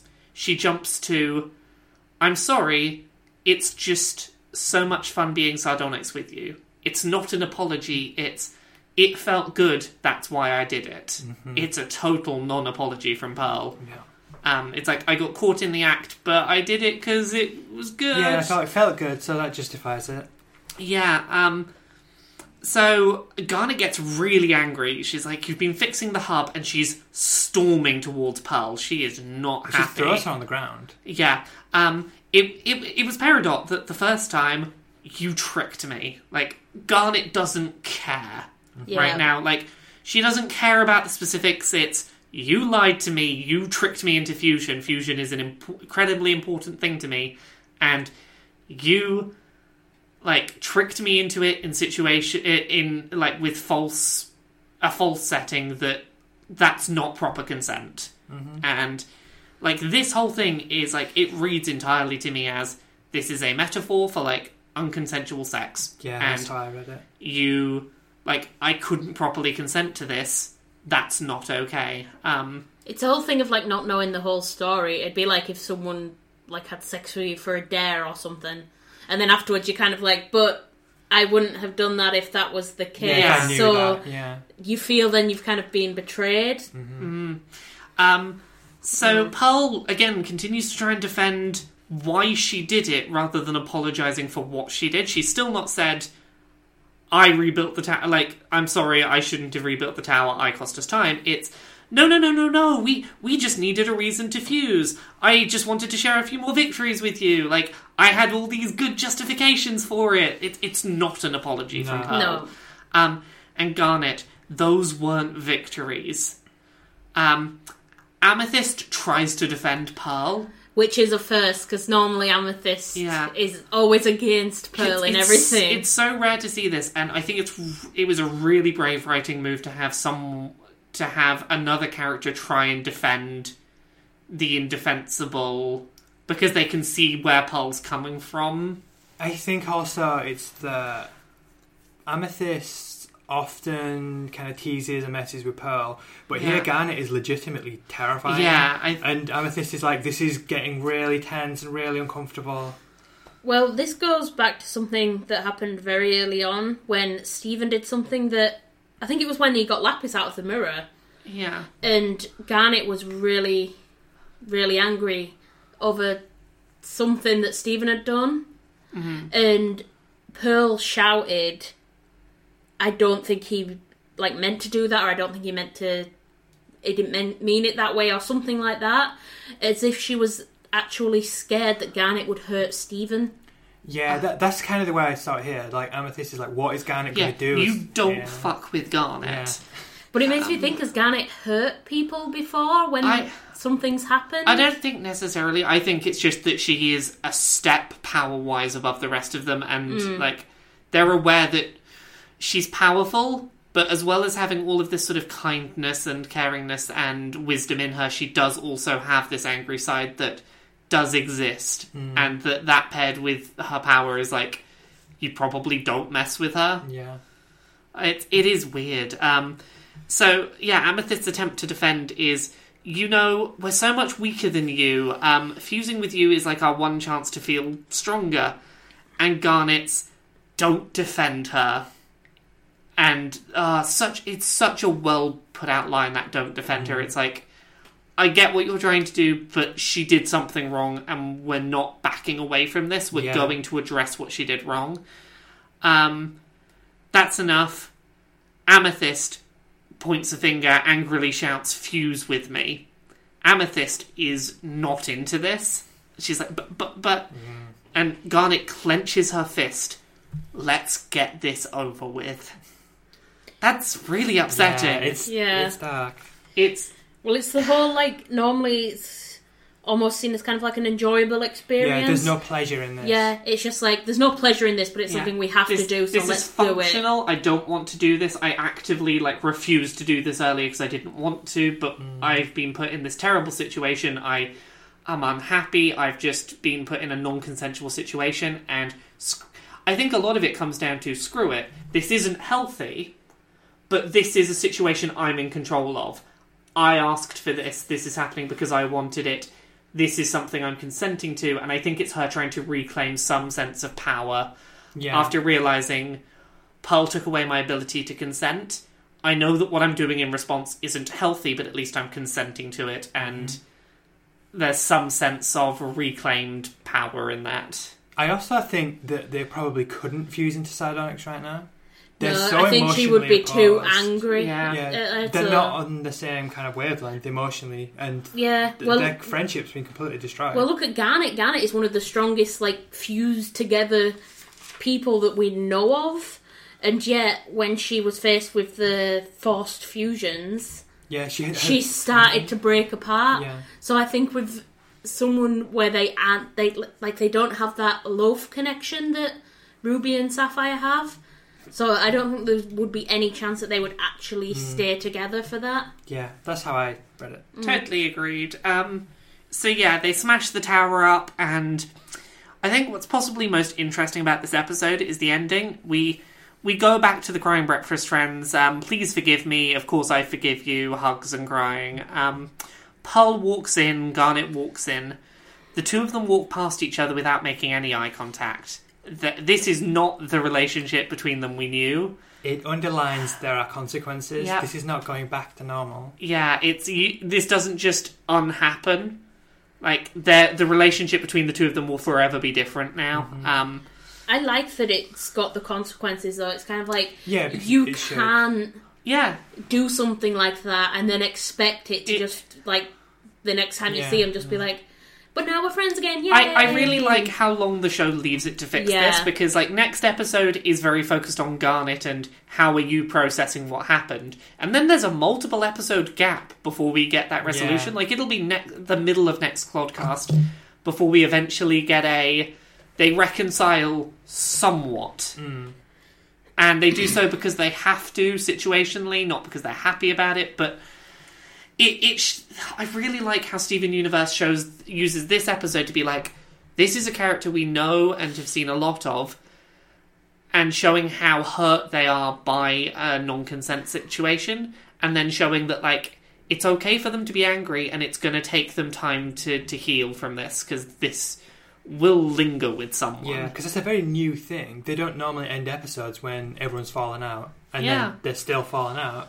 It, it would be nice if things worked out the way they do in cartoons. Yeah, it hmm. would. And it just ends. And it's like, no, this isn't going to have its happy ending. It's just, this is a thing between these characters now. This I'm happened. just like, is this really a, a program aimed at children or Well, this this is where it really starts to become more mature. I think. definitely? It- I really love that this is a kids show that is raising these kind of conversations where it's hmm. like, hey, if someone hurts you by doing something and you know not being honest with you about why they're doing it, it's okay to be upset. It's okay not to forgive them straight away. Yeah. Um, you know, this is not the right thing to do, and it's not the right way to react when you're caught having done this thing. Like, you need to give this person space to heal if you've hurt them like that. It's really useful things to teach kids. Absolutely. Um, so we have one episode left of this batch, which is episode 64, Keystone Motel, and I wanted to make sure we got these episodes together, which is why we did six last week, because this is a very definitive like continuation of that last one. Uh, who wants to start us off? Uh, I can go.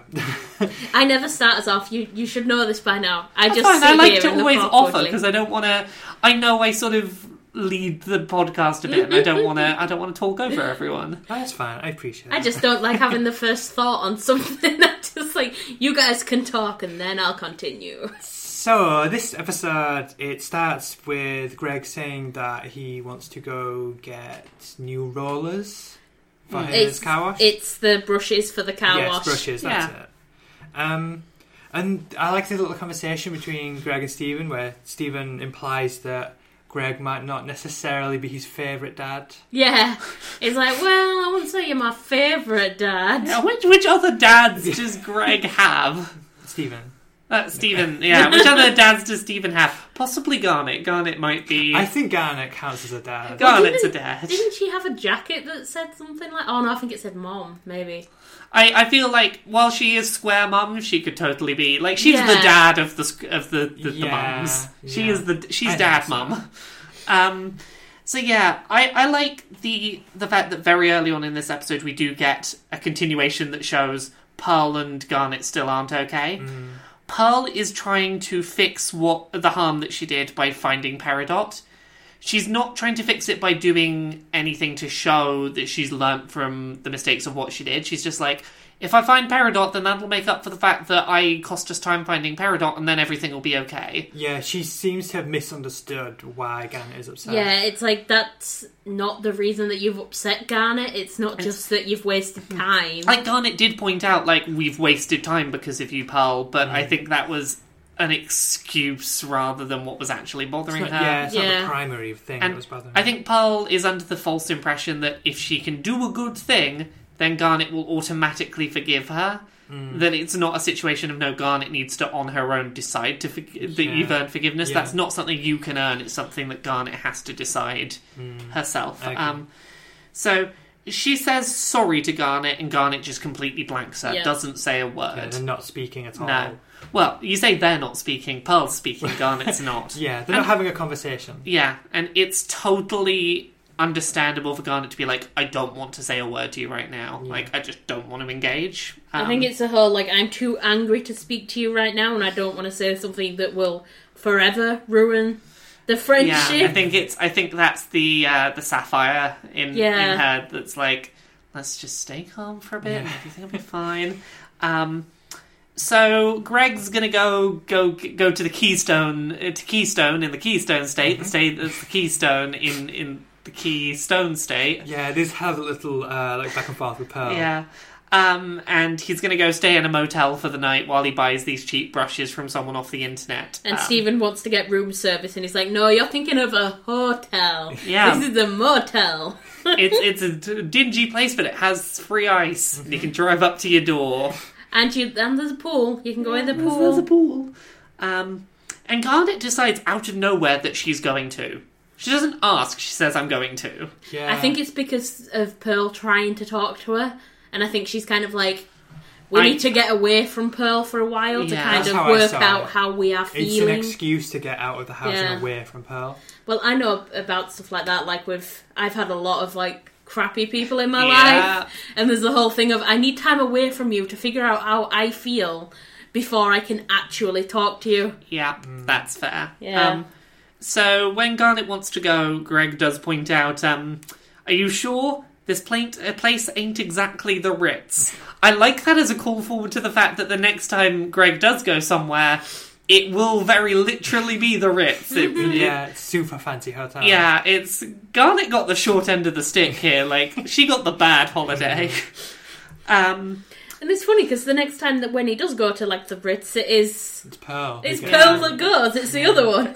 Um, so yeah, they go to the motel, and Steven's loving it, even though it's a bit dingy. Um, I'm I'm gonna go. I'm gonna go see a man from the internet. If I'm not back in an hour, call the police. That's one of my favourite lines. It's so beautifully delivered. It's perfect.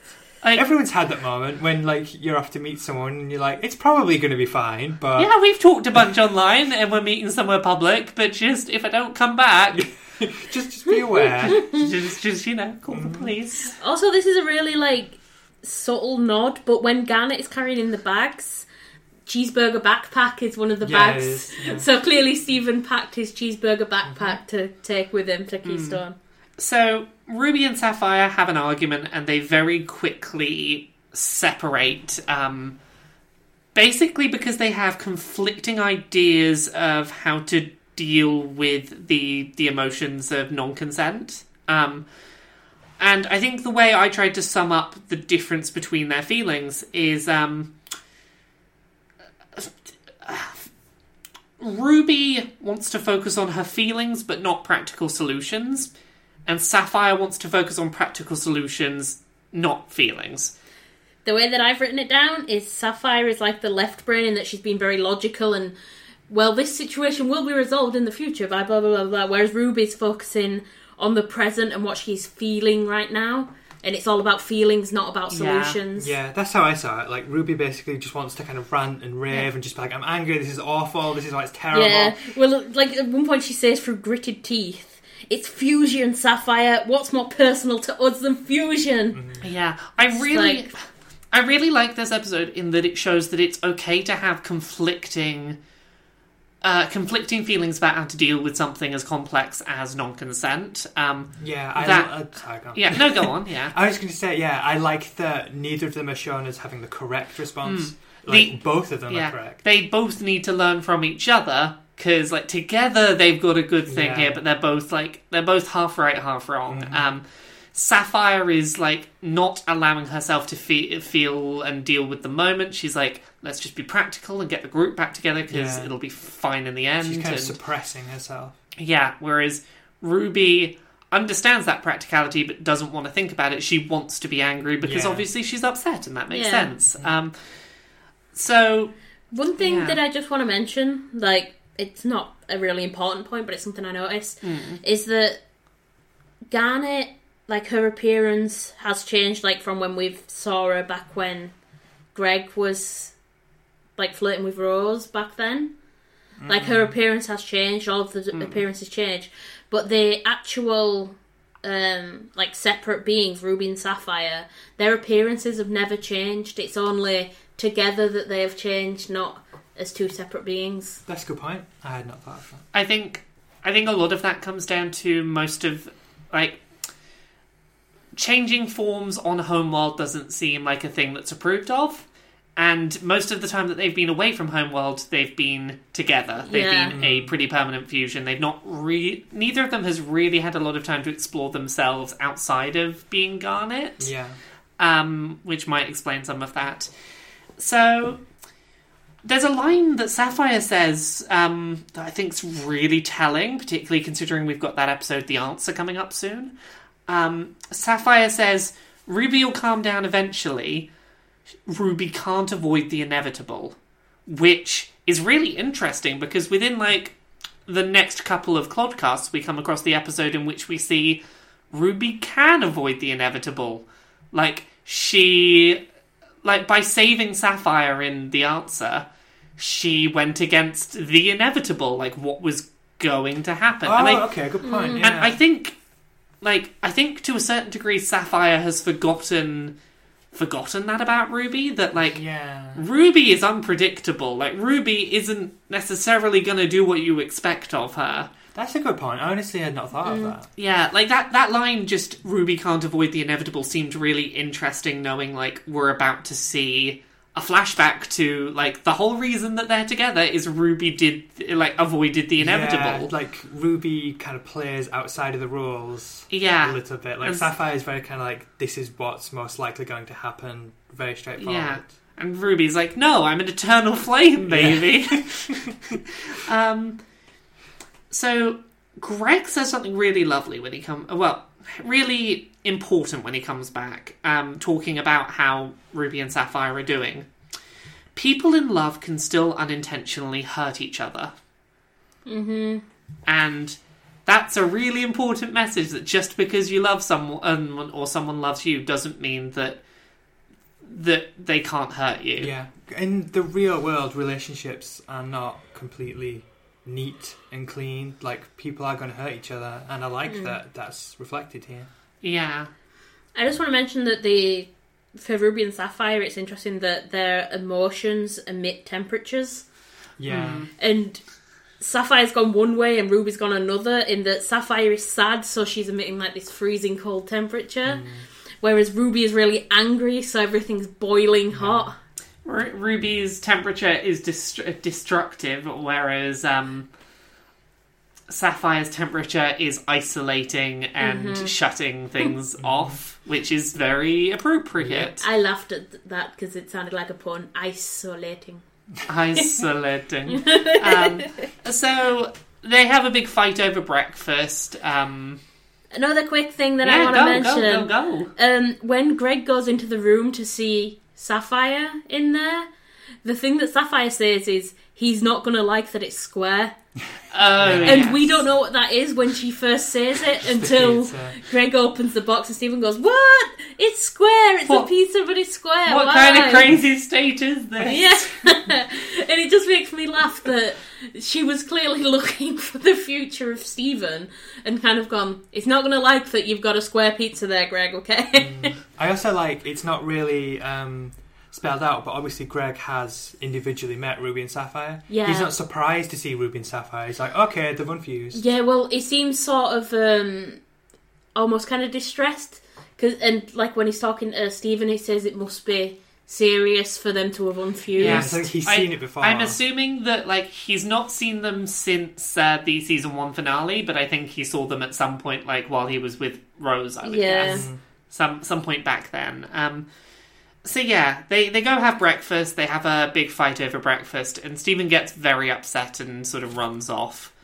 And this is the big catalyst for Ruby and Sapphire having their okay. We need to like work out what we're going to do. We need to have a, a chat. Yeah, because we've upset the kid. Yeah, the thing that unites them is, oh Yeah. no, we've upset the kid, and the kid is blaming themselves. Yes. Um. I think it's just very telling of like beginning of season one Steven sort of thing, in that he only actually gets like properly upset when the food is on the floor. it's like, but the food. Why would you do that to the Well, food? there's that moment, isn't he, when he's holding the food and kind of he's being kind of the mature adult through all of this. And Yeah. he's just like, nope, and just Yeah. drops it. He's like, I'm he's- done. His Yeah. explanation as to why he's upset is really telling because I think a lot of it is he was hoping that by not being around Pearl, he would get to see uh, uh, Garnet be okay again, and he didn't realize that like, hey, what Pearl did's gonna follow Garnet around regardless of whether Pearl's here or not. It also feels like a really clever way to show an internal um, conflict Yeah. in that obviously because Garnet is literally made up of these two. Yep. People- You can have that Yeah, internal conflict She's between two literally torn people. apart. yeah. She's literally torn apart because Yeah. half of us Mm. like I'm really really angry and I don't want to forgive her, and the other half is like I don't Yeah. want to forgive her, but I know that we should I- forgive Well, her. it's not. It's even not even like we know that we should. It's we know that we will. yeah, Yeah. So we we will forgive well. her, so we might as well do Yeah. it sooner rather than Yeah. later. So I'm just having a look at Steven's like thing he said of why he was blaming him, blaming himself. I was so happy when Garnet said she was going to come on this trip with me and Dad. Home's been awful. Here has been awful. I thought you wanted to have a fun time, but everyone's been acting awful too. It just came with us. I don't understand. Is it me? And it's the Oh. nothing about nothing about this fight has suggested it's him, but it's we left Pearl and the fight's still going.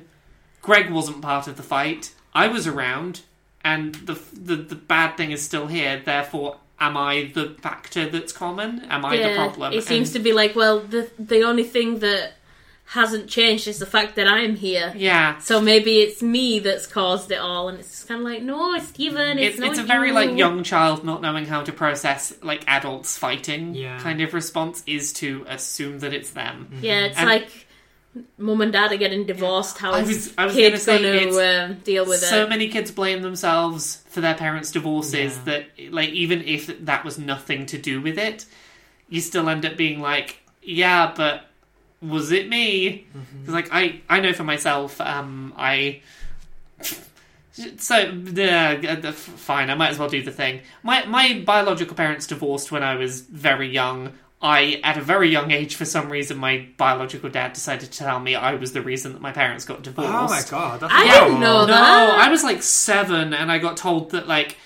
Uh, okay, so my parents broke up because my my biological dad uh, s- slept with someone else uh, who is now my stepmom uh, while he was married to my mum. That's a messed up thing. I've but- heard that story. yeah, Yeah. no, like what he told me when I was like seven was that the reason he did that is because I just screamed all the time. Like I was like an infant and I just wouldn't sleep and I screamed all the time, and I'm uh, because of that, it made my parents' marriage That's untenable. so fucked up. So that's kind of fucked up. It's not the inherent story I'm trying to tell here. So yeah, I yeah, and when I came out as trans later on, um, I wasn't told about this at the time, but I got told about it later on by my mother that my mum and stepdad almost separated over disagreements about about my coming out as trans. And my point where I was going to come around to is even if you know that you're not inherently the problem and that like okay there's clearly something deeper going on and you know that was going to come to the surface regardless it's hard as a child of two people that split up to not assume that you are the cause of that and Aw. Oh, Laura. my point being, I get Steven's like. I know logically that I'm probably not the cause of what's going on, but I still feel like I'm the common factor here. Yeah. And am I the problem? And I totally get Steven being like really self conscious about whether he's the reason that Ruby and Sapphire have split up. You are getting hugs after Yeah, this, Laura. definitely. no, it's fine. Like I'm, you know, there's no tears. I'm all good. Um, so yeah, the the conversation between Ruby and Sapphire afterwards is is pretty interesting. Um, Steven, no, it's it's all us, but we made him feel like it was his fault. I kept I keep looking into the future when all of this has already been solved, as if it doesn't matter how you feel in the present. No wonder you think I don't care. Mm. One thing that I have written is that Sapphire focuses on the future too much, Yeah, whereas Ruby doesn't look into the future enough. It's as soon as the two of them look at themselves, they realize what they've done. Sapphire's like, oh, as soon as I stop looking forward and look at the now, I realize that like that's the problem, and this is why you think I don't care. And Ruby on the other side is like, I didn't want to look for a solution. I just wanted to be mad. You're right. You're always right. I was being being stupid. Because Ruby, as soon as she looks forward, is like, oh, we can solve this really easily. Why am I holding on to this? As soon as they look at each other's perspective, they realize, oh, Yeah. It's like, oh, I see where you're coming from now, and um, as such, I shall change. yeah, we get such a sweet little love moment between them. I don't think you're stupid. I'm sorry. Uh, you honestly think I'm not upset about what happened? I just wipes away Ruby's tear. Uh, Ruby wipes away Sapphire's tear. I'm just trying to do the right thing. I know. You know what's nice about being split up? I get to look at your. I get to look at you, and Yeah. they they laugh and they grin and There's my Laffy Saffy. there's my laffy saffy. They they they laugh and then they sort of push each other away like ah be serious. Um, It shows that they've actually spent like time apart, really Yeah, close. because that though. seems like a pet name. yeah, Yeah. that's clearly like a loving I, name. I love that name, Laffy Saffy. Well, that's like how, like we've mentioned earlier in this episode, that I have a nickname for you where I call you Mumu. yeah. Yeah, Um, it's just it's one of those nicknames that you get just from I- being close to someone. I, I like that this is our first chance of really seeing their individual personalities interact. Yeah. Um, Yeah. Shh, you're embarrassing me in front of Steven. it's so you. Um, Steven, the camera focuses on Steven. He's just like, I don't, I don't get this, but okay. Um, and then Ruby throws Sapphire in the air, catches her, kisses her on the cheek and neck. Sapphire blushes and giggles. Steven blushes, covers his eyes. Like it's it's a lovely like their fusion back together is very much like they are in love and doing kissing, and they both use female pronouns, and Yep, they are there in you love, go. and now they're back together. It's the episode where you really can't deny You like, can't- this is yeah. gay as hell. You can't deny it unless you're in Russia, where um, Ruby, Ruby is the voiced only by a gem man. with male pronouns. Yeah, you can't see why I'm rolling my eyes. yeah. Um, so, yep, they all fuse back together and they eventually go home. Garnet. Oh, go on. I just want to mention Steven always brings everyone together. He's a great leader, even though he doesn't lead yet. Yeah. Um, Garnet comes back, and while she's very sort of short and snappy with what she says, she does say something Yeah. to Pearl, and Pearl's takeaway is she's angry with me, but at least she's talking to me. Yeah, there has been some development across Yeah. this episode. And it's not because of anything that Pearl did, it's Yeah. Garnet decided to be slightly more okay. Yeah. Well, I think Pearl would be relieved because you can't move on from an issue that has occurred until you actually talk about it and say, right, this is why I was angry. Yeah. And the other person's like, I get that now, I'm sorry. We'll, we'll we'll get there because it's they do take now several episodes Yeah. of time before they do have that conversation. It's we're on talking terms at least, even if if she's not happy with me, I'll give it some time, then they'll sort it. Yeah. So. Yeah, I really like this batch of episodes as just like a really interesting look at at consent over a big batch of episodes because we get forced consent from the gem, sh- uh, like non-consent with gem shards. Garnet, who we know very like, we can see the importance of fusion from her uh, having that situation of non-consent. We see the outcomes and the consequences and the conflicting feelings about non-consent. This is a really good batch of episodes and a really heavy set of things to show kids. Yeah, it's really strong thematically and just in terms of moving the plot forward and showing us more about these characters. Just so much in these episodes. I just want to mention something that I had in my notes but didn't actually say because I didn't read it. Um, Greg does, is he is aware that they are a fusion, but he never actually says their individual names. He just says, "Where's the other one?" when he sees Sapphire.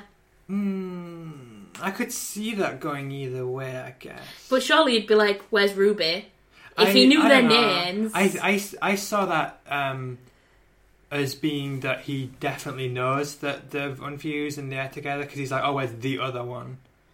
Yeah. It's not like, you know, he, he understands immediately. I think it going could be like either way. I, But, I- yeah, like- I get the Because they, impression they he- clearly don't separate often. either that or it's just not been for ages and he's sort of like ah i know there's another one around somewhere he never got to know them terribly well and it's been a long time since he's seen either of them That but he sense. knows inherently there are two of you Mm. um but yeah no that's everything i had had to say about this batch of episodes Same. Yep, that's me done. Woo, that was that was a big old long long episode there but i think it was important just to like have a while to talk about non-consent and Yeah. agree. I think, like for me, this was the batch of episodes where I was like, this show got serious in terms Yeah. of Mm. let's deal adult to- uh, deal with adult topics for kids, and I really am glad that there's a show out there that does that Mm-hmm. and talks about difficult topics in a digestible way through the abstraction of Yeah. sci-fi. It does it very, very well. Yeah. So, uh, yeah, we'll have another episode for you all again next week, probably. Uh, we haven't missed an episode yet. Um, so, thank you very much for watching. Time to do self promotion. watching, listening. I'm tired. It's been a long day. it's fine. It's been a long episode. It's time to do self promotion. Mia, where can people find you on the internet? You can find me on Twitter at OmiaGod. I also have a website called MiaViolet.com. I'm also on Patreon at patreon.com forward slash MiaViolet. Retta, where are you? I'm just super Rata pretty much everywhere. S U P A R R A Y T A R. That's it. Oh, and email address. We are, um, you can also get in touch with us at hello at crystalclodcast.com. Yeah, definitely do that because we did at least one listener mail, and we still haven't named that one because that one hasn't gone up yet. um, and we will probably do another one at some point when we have another week where we don't have time to watch five Steven Universe episodes and talk about them for two and a half hours. Make it seem deliberate. Oh yeah, it's a deliberate pacing thing and not just a really convenient thing for us when we we need a quiet week of recording. Um, thank you all for listening. I'm Laura K Buzz pretty much everywhere. Thank you very much. Bye.